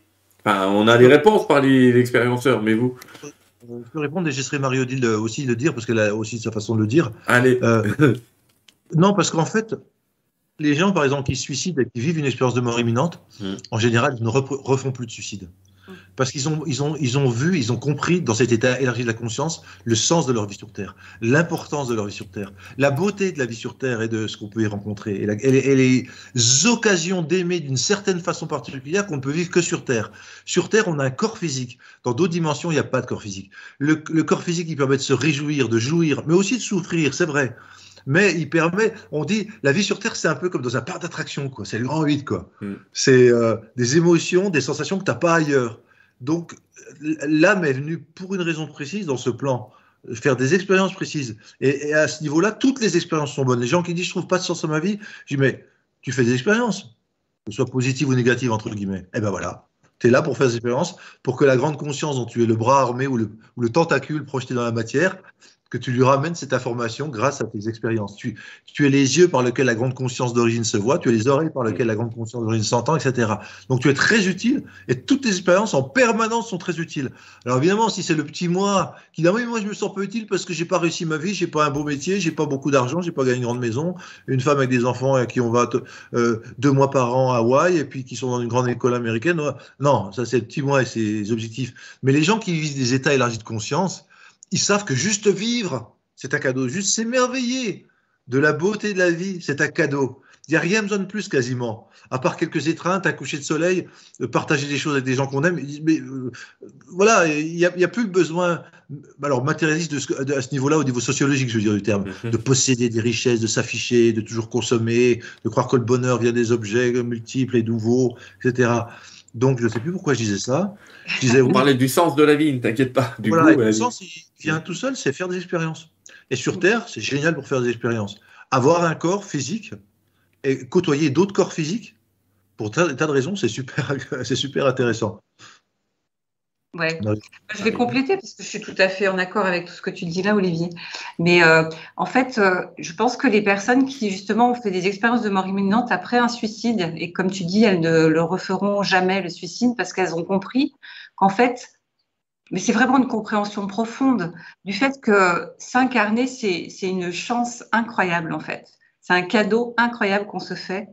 Euh, c'est drôle que tu dises ça, Marie-Odile, je t'interromps, parce qu'il y a 80% des gens qui disent ah, plus jamais je reviens, quoi. Je, je veux plus revenir. Donc je te laisse continuer, mais j'aime ce que je suis en train d'entendre. le petit moi, il dit ça, mais le l'âme, elle pas ça. C'est ça. Peut-être parce que quand on est incarné, effectivement, on n'a plus euh, toutes ces perceptions-là et on n'a plus, euh, et c'est fait exprès, hein, qu'on ait un voile de l'oubli euh, pour pouvoir vivre à fond et de façon complètement en plongée, en immersion notre expérience de matière. mais c'est vraiment un cadeau, c'est vraiment, en fait, on va se créer des contextes de toutes sortes pour pouvoir vivre des expériences de toutes sortes et se faire vivre vraiment des défis d'amour. En fait, la, vie incarnée, c'est vraiment une, vie de défi euh, de l'amour, en fait. Apprendre à aimer, euh, c'est d'ailleurs une des questions principales qui est posée aux personnes quand elles rencontrent l'être spirituel pendant l'expérience de mort imminente, c'est euh, comment as-tu aimé?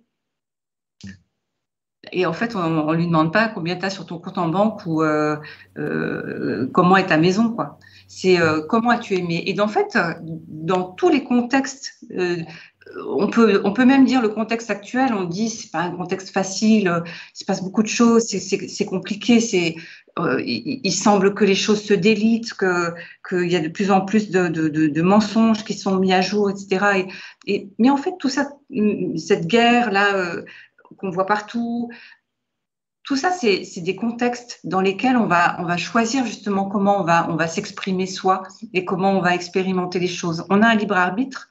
C'est pas maîtriser ce qui se passe autour de nous, mais c'est comment on va vivre, qu'est-ce qu'on choisit de vivre en fait avec ce qui se passe autour de nous. Et, euh, c'est vraiment ça qu'on s'envoie. C'est comme si on, on se, on s'envoyait euh, dans une, euh, comme dit Olivier, le, le, fameux un jeu d'expérience, un terrain où toutes les expériences sont, sont extrêmement vraies, sont extrêmement puissantes. Euh, c'est pas pour semblant que quand quelqu'un meurt, on est, on est, on est bouleversé parce qu'on a beau savoir qu'il euh, y a quelque chose, etc. Euh, quand quelqu'un n'est plus là, eh ben, il y a un manque énorme en fait. Et, euh, et ça, c'est des expériences qu'on vit vraiment. Mm. Quand voilà, toutes nos expériences de vie, hein, il n'y a pas que, que, autour de la mort, mais mm. c'est, pour moi, c'est un, c'est un cadeau qu'on se fait, c'est un cadeau d'évolution.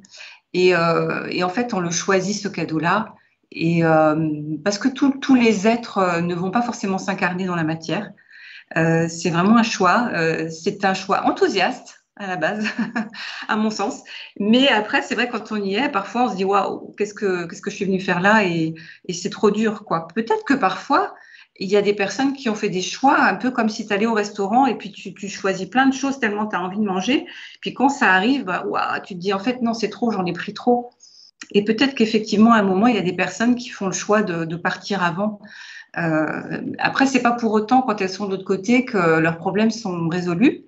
Et, euh, et il se trouve que ben, elles ont plus de corps et qu'il va peut-être falloir qu'elles se réincarnent pour pouvoir terminer le, leur expérience qu'elles s'étaient programmée. D'accord. Voilà. Mmh. Sylvain, pour pas être frustré, j'aimerais bien dire avant qu'il y ait les questions une chose. Oui, vas-y, vas-y, vas-y, vas-y. une, pièce importante du puzzle. Pour les matérialistes, comme je disais, la matière crée la conscience. Bon, c'est un hard problème, problème difficile, on ne sait pas comment, mais c'est pas grave. Mm. Donc le cerveau sécrète la conscience comme le foie sécrète la bile pour eux. Oui. Pour les post-matérialistes, non, non. Le cerveau est juste un récepteur, facilitateur, réflecteur intermédiaire de la conscience. Je m'explique. C'est comme un poste radio. Un modem. Le poste radio, le cerveau, si, on, le, cerveau le, le, poste radio est au cerveau, parce que les programmes sont au champ de la conscience. Je m'explique.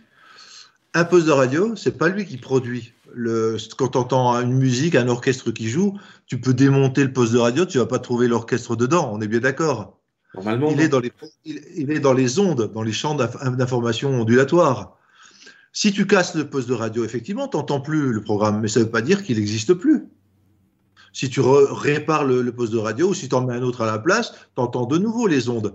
Ce poste de ta radio a permis à l'observateur, à la conscience, de, recevoir les ondes sous forme traduisible en ondes sonores, les ondes euh, électromagnétiques qui viennent au poste sous forme d'ondes sonores, et donc la conscience peut les percevoir. Donc le cerveau est un intermédiaire, un récepteur, et non pas un producteur de la conscience. On pourrait dire que, ah oui, mais alors si, quand tu donnes des psychédéliques, comment ça se fait justement euh, euh, tu as, accès à ces champs de conscience? Si c'est pas le cerveau, comme les psychédéliques, c'est biologique, c'est un produit, c'est une substance, ça agit sur les neurones, donc ça prouve bien que c'est produit par les neurones ce que tu vis. Non, c'est pas comme ça que ça fonctionne. Les psychédéliques, c'est comme s'ils augmentaient la capacité de réception des transistors du poste, ou c'est comme s'ils déployaient une nouvelle antenne. Donc du coup, tu as de nouveaux champs de conscience qui ne pouvaient pas être captés par le poste, qui sont maintenant captés et qui sont vécus par l'expérimentateur. On est bien d'accord. Mmh. C'est-à-dire que quand les gens prennent des psychédéliques, on voit sur l'imagerie, des techniques d'imagerie cérébrale qu'il y a une zone d'inhibition du cerveau qui s'appelle le réseau mode par défaut, qui lui commence à s'éteindre. Donc il n'inhibe plus le cerveau. Comme il n'inhibe plus le cerveau, on peut dire c'est comme si on avait enlevé un brouilleur, brouilleur Canal Plus pour empêcher de capter les de certains programmes. On a, on a affaibli le brouilleur et donc du coup le cerveau capte plus, enfin capte plus, est, est meilleur récepteur et transmet mieux à la conscience de la personne certaines informations dans, liées à des programmes, y a des champs de conscience autres, l'inconscient collectif, les mondes alternatifs des esprits, etc. Donc, euh, et c'est ça qui, secondairement, active les autres neurones du cerveau. Parce que c'est ça qu'ils avaient remarqué au départ, les matérialistes. Ils avaient remarqué quand ils prenaient des psychédéliques ou lors d'une expérience de méditation, etc., prolongée et forte, tu as d'abord l'inhibiteur, le réseau par défaut qui s'éteint, puis le reste du cerveau qui s'allume, qui s'allume plus et qui se met en connexion. Il y a plein d'aires qui étaient séparées les unes des autres qui se mettent en connexion. Et ils disent, c'est cette connexion, cette activation des aires qui crée l'expérience spirituelle. Tu penses comment des neurones qui n'ont jamais pas grand chose, qui n'ont pas vécu grand chose de leur vie à part d'être restés dans la boîte crânienne, hein, si on regardait les actes, qui n'ont jamais vécu ce que la personne est en train de vivre, donc ils ne peuvent même pas l'avoir mémorisé dans une partie du cerveau. Comment veux-tu que des neurones créent une expérience aussi belle, aussi riche, aussi harmonieuse, aussi intelligente, qui a de telles conséquences ensuite sur le sujet, sur les, qui font partie des cinq meilleures, plus grandes expériences de sa vie. Hein, c'est ce que disent les gens dans les cliniques quand ils prennent des psychédéliques. Ils disent j'ai vécu l'une des cinq expériences les plus significatives de ma vie ou l'une des cinq expériences les plus spirituelles de ma vie. Donc Comment veux-tu que les neurones créent ça, quoi? Euh, euh, à, eux tout seuls, ces petites cellules avec leurs petits bras euh, musclés, je veux bien, mais bon, forcément, le modèle haute, c'est que en enlevant, en, en, en enlevant l'inhibiteur, le réseau mode par défaut, tu ouvres il y a des champs de conscience qui arrivent, qui affluent, et c'est eux qui mettent en réseau les neurones et qui les stimulent. Mhm. Parce que si tu veux, les matérialistes, ils ont toujours exploité qu'une des, un des versants de la corrélation. Ils disent, quand le cerveau fait, quand on demande à la personne de faire certaines opérations cognitives, il y a certaines aires du cerveau qui s'allument. Alors les matérialistes, donc, c'est les aires du cerveau qui créent la tâche cognitive. On pourrait dire l'inverse, et c'est ce que disent les post-matérialistes. Non, quand il y a une tâche cognitive de la conscience, la conscience étant reliée au cerveau quand même, eh ben, elle va utiliser ces aires cérébrales, elle va les mettre en réseau et elles vont s'activer suite à la conscience. Donc tu vois, euh, pour les matérialistes, c'est pas possible de penser comme ça. Pour eux, il y a qu'un truc, c'est puisque moi je dis toujours les matérialistes, ils utilisent la, blague des deux de l'éléphant. C'est-à-dire la blague de l'éléphant, c'est de dire à quelqu'un, tu sais comment un éléphant peut monter sur un arbre de 5 mètres? Alors le mec il dit ben non. Eh ben, c'est simple, tu le fais monter sur un arbre de 7 mètres et puis il n'a plus qu'à sauter. Et pourquoi cette blague? Parce que tu sais comment le cerveau produit la conscience? Ben, C'est simple. Il suffit de se dire que la matière produit la conscience, et donc du coup, le cerveau produit la conscience. C'est-à-dire qu'ils font que reculer le, ils font que reculer le, niveau de preuve.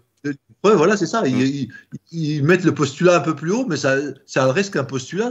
C'est pas plus démontré que ça. Et c'est aussi une pensée de, cerveau d'adulte, parce que le docteur Melvin Morse euh, a fait beaucoup de travaux sur des enfants qui vivent aussi ce type d'expérience. Et certains se souviennent d'expériences qu'on pourrait appeler des NDE prénatales. Donc, euh, il y a des enfants de quelques années, il les fait parler, ils commencent à dessiner que dans le ventre de leur mère, ils ont quitté le ventre de leur mère pour aller. Là, on commence à dire. Euh, alors les neurones, euh, leur dernier shoot, là, euh, l'explosion des neurones ou je sais pas quoi. Euh, oui, oui, Il, y a, des gens, quand, dans les études sur les vies antérieures, quand, on, quand les gens viennent vérifier ce que disent les enfants sur ce qu'ils ont vécu dans une vie antérieure, parfois les enfants se rappellent de la mort de sa vie antérieure. Par exemple, si, celui qui, qui, réincarne a été mort, par exemple, shooté par un revolver, mmh. donc on voit la scène, et ils ont des traces d'ailleurs de, euh, de trajet de balle à la naissance et des, sous formes de taches cutanées au même, au même niveau que, que, là où ils ont été shootés, soi-disant, enfin pas soi-disant, dans leur vécu subjectif de vie antérieure, mais aussi parfois, ils voient l'entre-deux-vie. Ils se voient euh, agir en tant qu'âme, faire des choix en tant qu'âme, discuter avec d'autres défunts entre la vie antérieure et celle-ci qui réincarne cette vie antérieure. Et il ramène parfois des détails troublants. Et il y a des gens qui sont spécialisés là-dedans, dans le, récit d'entre-deux vies. Alors on en parlera bientôt, euh, du coup, euh, mais, tu m'as fait un bon teaser sans le savoir. Au mois de juin, je reçois ici euh, un réalisateur qui a travaillé pour l'INRES et qui a fait un reportage sur l'entre-deux-vie. Donc les amis, on vous parlera de l'entre-deux-vie, de ce qui se passe entre deux vies, du comment on va choisir notre nouvelle vie, comment on débarque de l'ancienne. on en parlera bientôt, mais tu m'as fait un bon teaser là.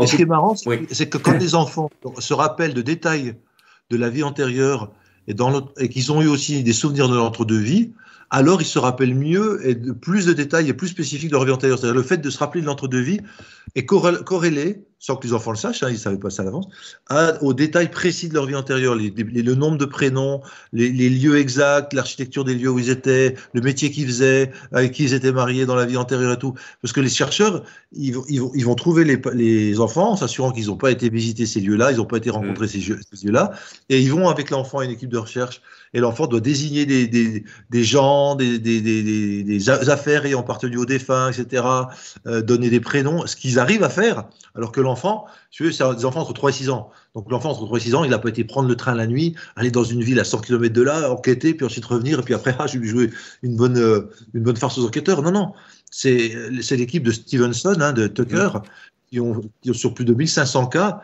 enfin 4000 cas, mais 1500 spécialement étudiés, euh, ont, vu que voilà les données, à la fin de son étude, Stevenson dit bah, Je ne peux pas expliquer les données recueillies autrement par le fait qu'il y ait eu une, un transfert d'âme euh, d'un corps à un autre quoi, au cours d'une réincarnation.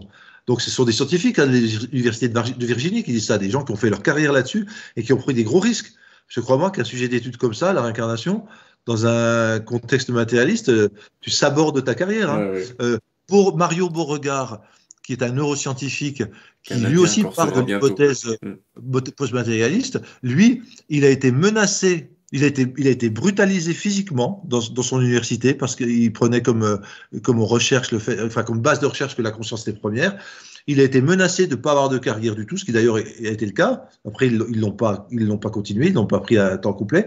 Il est allé à, Paris, par exemple, faire une conférence auprès d'une société scientifique. Il y a des gens qui lui ont dit, mais vous savez quoi, monsieur, nous serions au Moyen Âge, vous seriez brûlé sur le bûcher pour ce que vous venez de dire. Alors que le mec, juste, il, disait voilà, il y a deux hypothèses. On va voir laquelle peut sembler la plus convaincante, laquelle est le plus appuyée par les faits. Et au-delà d'un doute raisonnable, j'aime beaucoup cette expression, au-delà d'un doute raisonnable. Ça, ça dit bien que tu peux jamais prouver définitivement quoi que ce soit en recherche. Il y a des modes, il y a des choses qui sont vraies à une époque, qui sont plus vraies à une autre. Les connaissances évoluent. Par contre, à une époque précise, et c'est la nôtre, il est plus sérieux d'être post-matérialiste que matérialiste. Et au-delà d'un doute raisonnable, on peut conclure que la conscience indépendante du cerveau, elle lui survit. Et c'est un peu comme. Je termine là-dessus après, Sylvain, pour qu'il y ait des questions. Sinon, euh, on dit, on dit, toujours les croyants, pour, aucune preuve nécessaire pour les croyants, mais aucune preuve n'est satisfaisante et suffisante pour les sceptiques. Et les sceptiques, ils seraient un peu comme quelqu'un qui voit une autre personne sortir de, de, de, chez un voisin avec un couteau ensanglanté, du sang sur les mains, l'ADN de la victime, il lui dit Je t'ai tué, salaud, etc. Et le, et le jury, il peut dire deux choses. Il peut dire Ah, mais on l'a pas vu directement poignarder donc c'est peut-être pas lui. Alors que c'est l'ADN, c'est aussi son ADN qui était retrouvé sur le cadavre, etc. Enfin, tu vois, il y a tous les aimants, sauf qu'on l'a pas vu directement. Donc on n'a pas de preuve directe. Donc, cruelle certitude, doute, allez, on la quitte. Non, un jury, un jury avec tous ces éléments-là, au-delà du doute raisonnable, avec le bon sens et avec la bonne foi, parce qu'il y a aussi ça, hein, tu as des matérialistes, tu dis, putain, les gars, s'ils ont lu les travaux et qu'ils en sont encore à dire que c'est des farfelus, que c'est des élucubrations, soit Désolé pour eux, mais je ne le pense pas du tout. Ils sont bêtes, ils ne comprennent pas ce qu'ils disent. Mm. Soit ils ont fait tellement carrière là-dessus qu'ils ne peuvent pas revenir en arrière. C'est pas possible. Je préfère pas voir, je préfère pas comprendre, je préfère pas savoir.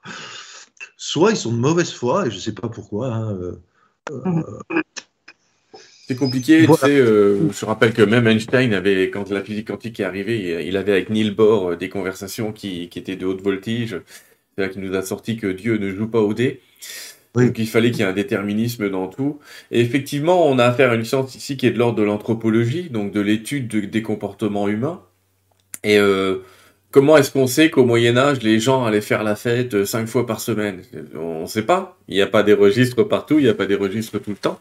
Mais c'est le cumul de preuves dans un tas de villages, dans un tas d'endroits, dans un tas de pratiques qui a fini par, euh, par générer l'hypothèse. Mais on, c'est très bien aujourd'hui qu'il y a encore des polémiques sur la construction des pyramides, donc euh, où le modèle des esclaves qui montent des grosses pierres commence à partir en sucette petit à petit. pourtant, on a tous appris ça quand on était jeune. Hein, c'est des esclaves battus, machin, qui montent des grosses pierres. Aujourd'hui, voilà. on est dans des, nouvelles sciences. C'est une question qu'on nous a posée d'ailleurs. Est-ce que la science, euh, est-ce qu'il existe une science autour des NDE C'est une question qu'on nous a posée. Je pense pas que la, tout ce qui est anatonaute ou etc. soit vraiment une science. C'est plutôt. Non, mais c'est ce que je disais au départ. Si la science postmatérialiste mm. est une science comme la science matérialiste. Elle utilise les méthodes scientifiques de l'observation, de la formation d'hypothèses, du test d'hypothèses et de correction d'hypothèses. Et donc, oui, il y a une science, la science postmatérialiste, qui mm. Va, qui, qui, valide, qui valide, enfin en tout cas qui montre que les données recueillies au cours des expériences périmortelles, juste avant, pendant, après la mort, vont dans le sens et convergent complètement, de manière cohérente, vers l'hypothèse pour renforcer l'hypothèse que la conscience indépendante du cerveau lui survit après la mort. C'est tout. Alors, c'est jamais du 100%, c'est du 99,99% pour ça, puis 1% de chance que le modèle, 0,01% euh, de chance que le modèle matériel soit juste. Mais bon, c'est pas du 0, c'est pas du 100 et 0. C'est pas mal, hein. Si tout était à 99, on serait guéri quand on est malade. Euh, c'est pas le cas. Une autre question, c'est Fidja qui me demande comment est-ce que se sent quand on est mort? Est-ce qu'on pense Est-ce qu'on ressent les choses? Je sais pas qui veut répondre, vous avez tous les deux la réponse. Bah, apparemment, euh, bah, apparemment euh, d'après les expériences qui sont relatées, la conscience est bien plus lucide, bien plus claire, bien plus intense quand on est dans, de l'autre côté, hein, dans d'autres plans, dans ces autres plans d'existence euh, et euh, les couleurs euh, sont beaucoup plus brillantes. Il y a des on voit des couleurs qui apparemment ne sont pas. Dans notre réalité ou sous, réalité qu'on est en train de vivre là en ce moment. oui, on pense.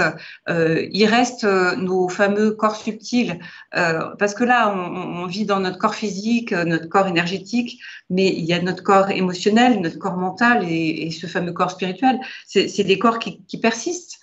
Euh, la conscience euh, n'est pas juste une petite boule de, de, conscience. Il y a des corps subtils dans lesquels euh, les personnes qui sont de l'autre côté continuent à vivre des expériences.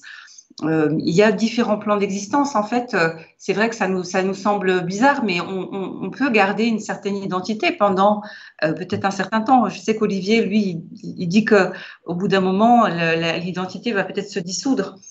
Ah, c'est les témoins. Quand les médiums tristes au volet parlent avec des, défunts, souvent les défunts leur disent que oui, au, fur et à mesure, on, se désidentifie de qui on était sur Terre, on n'est plus l'oncle de machin ou la tante de machin.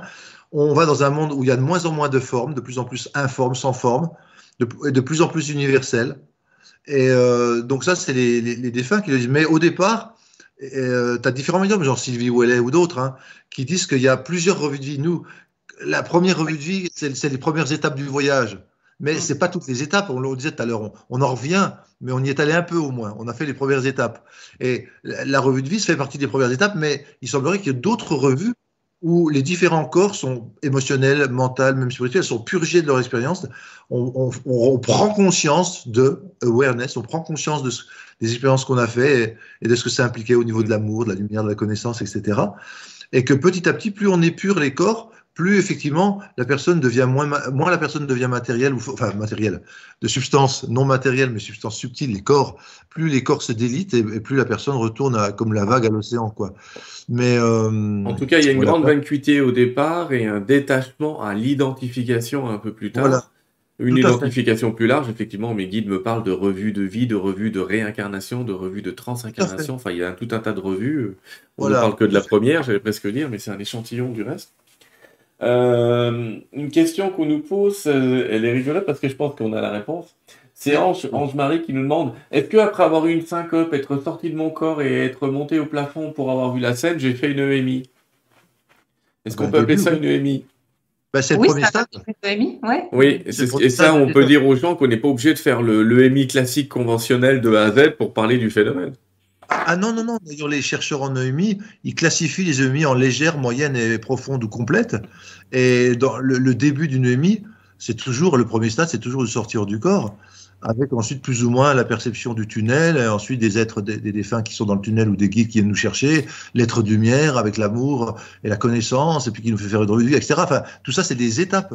Mais, euh, mais de toute façon, tu vois, on est dans le cas d'une syncope, on est dans le début d'un cœur qui s'arrête, ou en tout cas qui, qui bat irrégulièrement et qui provoque un évanouissement. On est dans le cas donc, parce que le cœur est vraiment un organe d'accrochage de l'âme avec le corps, enfin de la conscience individuelle avec le corps, hein, vraiment. Mm. Euh, il y a beaucoup de maladies dans lesquelles le cœur soit s'arrête, soit de l'asphyxie, l'hypoxie, etc. Et, c'est ça qui fait qu'il y a un, début de détachement. Et donc, elle a commencé à vivre le détachement de l'âme du corps, mais pas totalement, hein, puisqu'elle n'est pas allée jusqu'à la limite où on lui dit si tu reviens, pas, euh, enfin si tu franchis les limites, tu es morte. Mais elle a, elle a vécu le début, bien sûr, bien sûr. Et Chris me pose une question euh, qui est assez particulière et qui, qui peut en engager d'autres. Euh, pourquoi est-ce qu'on ne se souvient pas de toutes nos sorties astrales? Et j'ai envie de vous dire, pareil pour les NDE, on sait qu'il y a des gens qui ont été mis sous hypnose, et sous hypnose, ils racontent une NDE, alors que consciemment, ils s'en souviennent pas. Aujourd'hui, certains pensent même que systématiquement, quand vous êtes réanimé, il y a 90% de chances que vous soyez barré, entre guillemets. Je peux répondre, Mario, ça ne dérange pas? Mmh, mmh, Vas-y. Bah, après, je te laisse répondre. Hein. c'est un peu comme les rêves. Pourquoi on ne se rappelle pas de tous ces rêves? Alors qu'on est, on est sûr que tout le monde rêve plus ou moins dans la nuit. Pareil avec les psychédéliques, pourquoi il y a des connaissances qu'on acquiert avec les psychédéliques qu'on oublie complètement quand on revient à l'état normal et qu'on retrouve intact qui nous attendait quand on retrouve dans l'état de conscience? Parce que les connaissances et les souvenirs sont state dependent et dépendants de l'état. Ils sont dépendants de l'élargissement de la conscience. Tu as certaines expériences que tu vis et que tu mémorises dans un certain état de conscience. Il y en a d'autres que tu vis et que tu mémorises dans un état plus élargi de conscience, etc. Et, quand tu es revenu à l'état rétréci, tu n'as plus accès aux données de l'état élargi. Mais elles existent toujours, elles sont toujours stockées dans une sorte de banque de données akashiques ou, ou dans des, euh, comment on appelle ça, le, le, les nuages, là, les clouds. Les, clouds, ouais, non, mais c'est aussi un autre nom, des égrégores, etc., mm. tout ce que tu veux, où ça appartient à ta conscience élargie. Quand tu la retrouves, c'est comme si tu avais une pièce, une maison avec, avec des pièces à plusieurs niveaux. Enfin, dans chaque niveau, tu as une télé qui permet de, de, percevoir l'information au niveau physique, au niveau éthérique, au niveau émotionnel et tout. Quand tu te détaches, la télé du bas fonctionne plus, la télé du corps physique, la télé du corps éthérique fonctionne plus, mais les autres télés fonctionnent et perçoivent des programmes. Donc toi, tu es conscient, tu n'es plus conscient des niveaux inférieurs puisqu'ils sont éteints, les postes sont cassés à ce niveau-là. Tu montes dans les niveaux supérieurs, tu vois les postes qui fonctionnent encore, tu perçois les données. Mais quand tu redescends au niveau inférieur, tu n'as plus, les, plus les données euh, qui sont stockées dans les postes ou dans les programmes qui, sont des niveaux supérieurs. Je ne sais pas s'il me fait bien comprendre.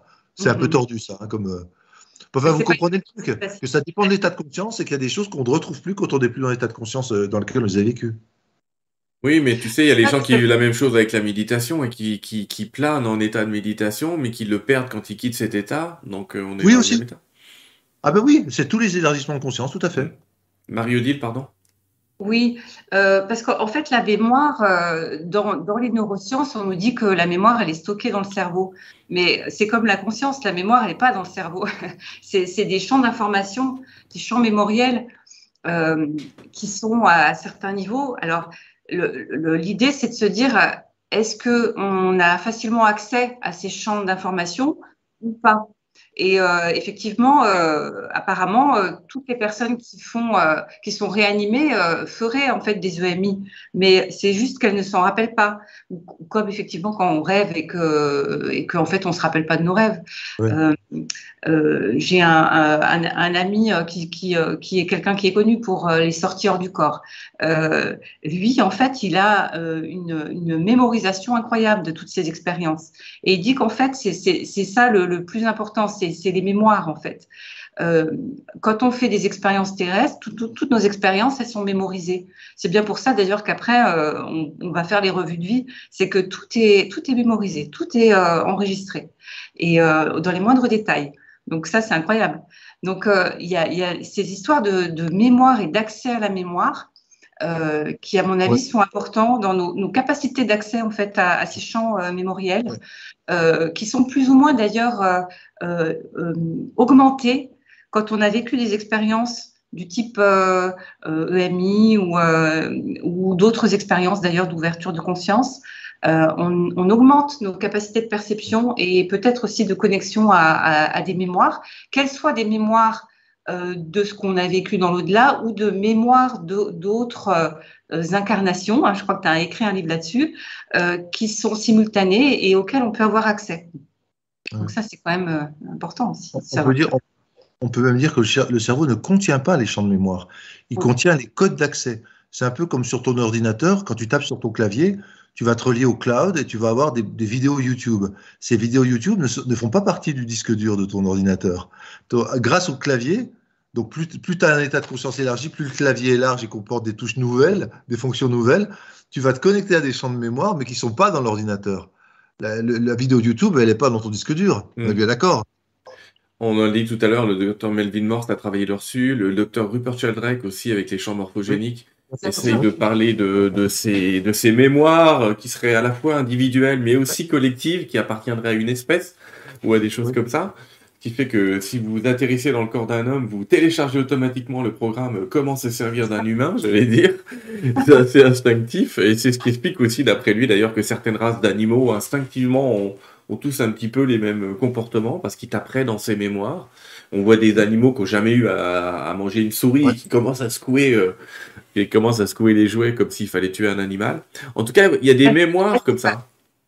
D'ailleurs, ça, me fait penser à tout à l'heure quand on parlait euh, de qu'est-ce qu'on fait là sur cette planète. En fait, dans cette matière, quoi, euh, c'est intéressant de se dire que chaque expérience que l'on fait va être disponible comme un, un champ d'information euh, va être disponible à tous. C'est-à-dire qu'à chaque fois qu'on fait une expérience et puis qu'on la résout, euh, qu'on va relever un défi d'amour, comme je disais tout à l'heure, euh, c'est pas seulement pour nous qu'on le fait, pour notre propre évolution, mais ça va être disponible à chacun, comme si chacun pouvait se connecter à cette mémoire de façon euh, euh voilà collective.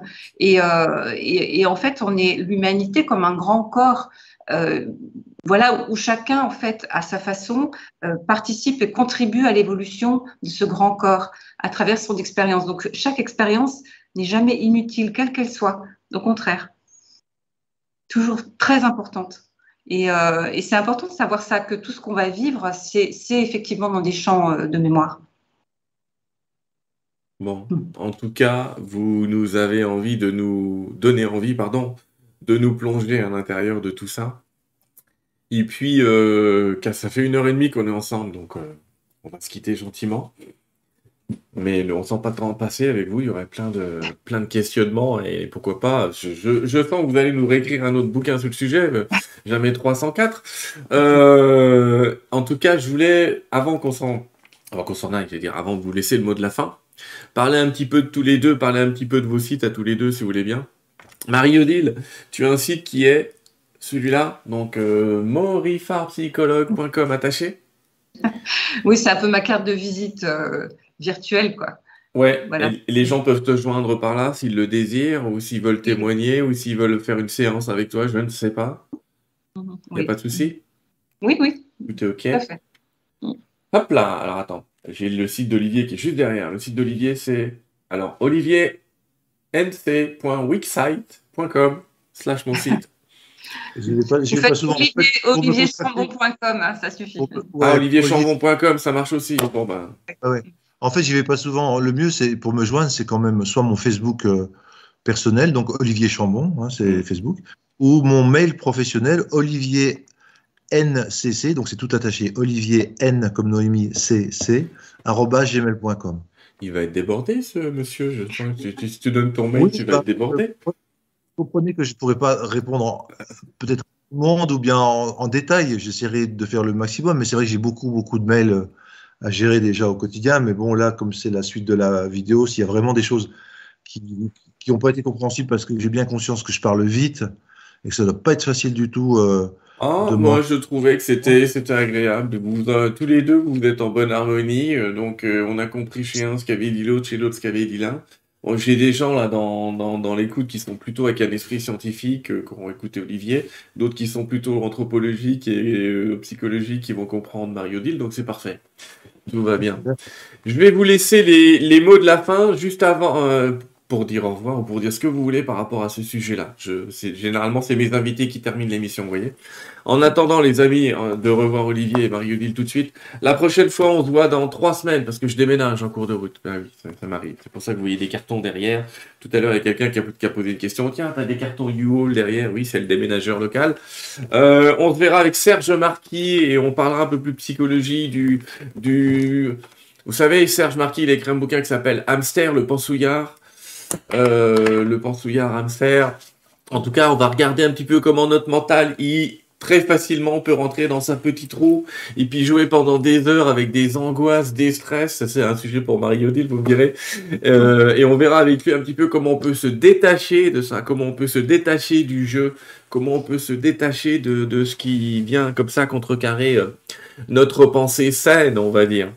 En tout cas, les amis, je vous remercie encore vraiment pour, euh, pour votre présence, pour ce livre qui est donc euh, huit raisons, huit raisons de croire en l'existence de la vie après la mort, plus tous les autres que vous avez écrits parce que je vais pas engager les gens à lire. Bon, celui-là, il lit 180 pages, il se lit bien, les gars, mais les autres se lisent très bien aussi. C'est-à-dire qu'Olivier écrit pas des trucs insurmontables, même sur les psychédéliques, psychédéliques, pardon, j'ai réussi à le lire, je suis même pas mort.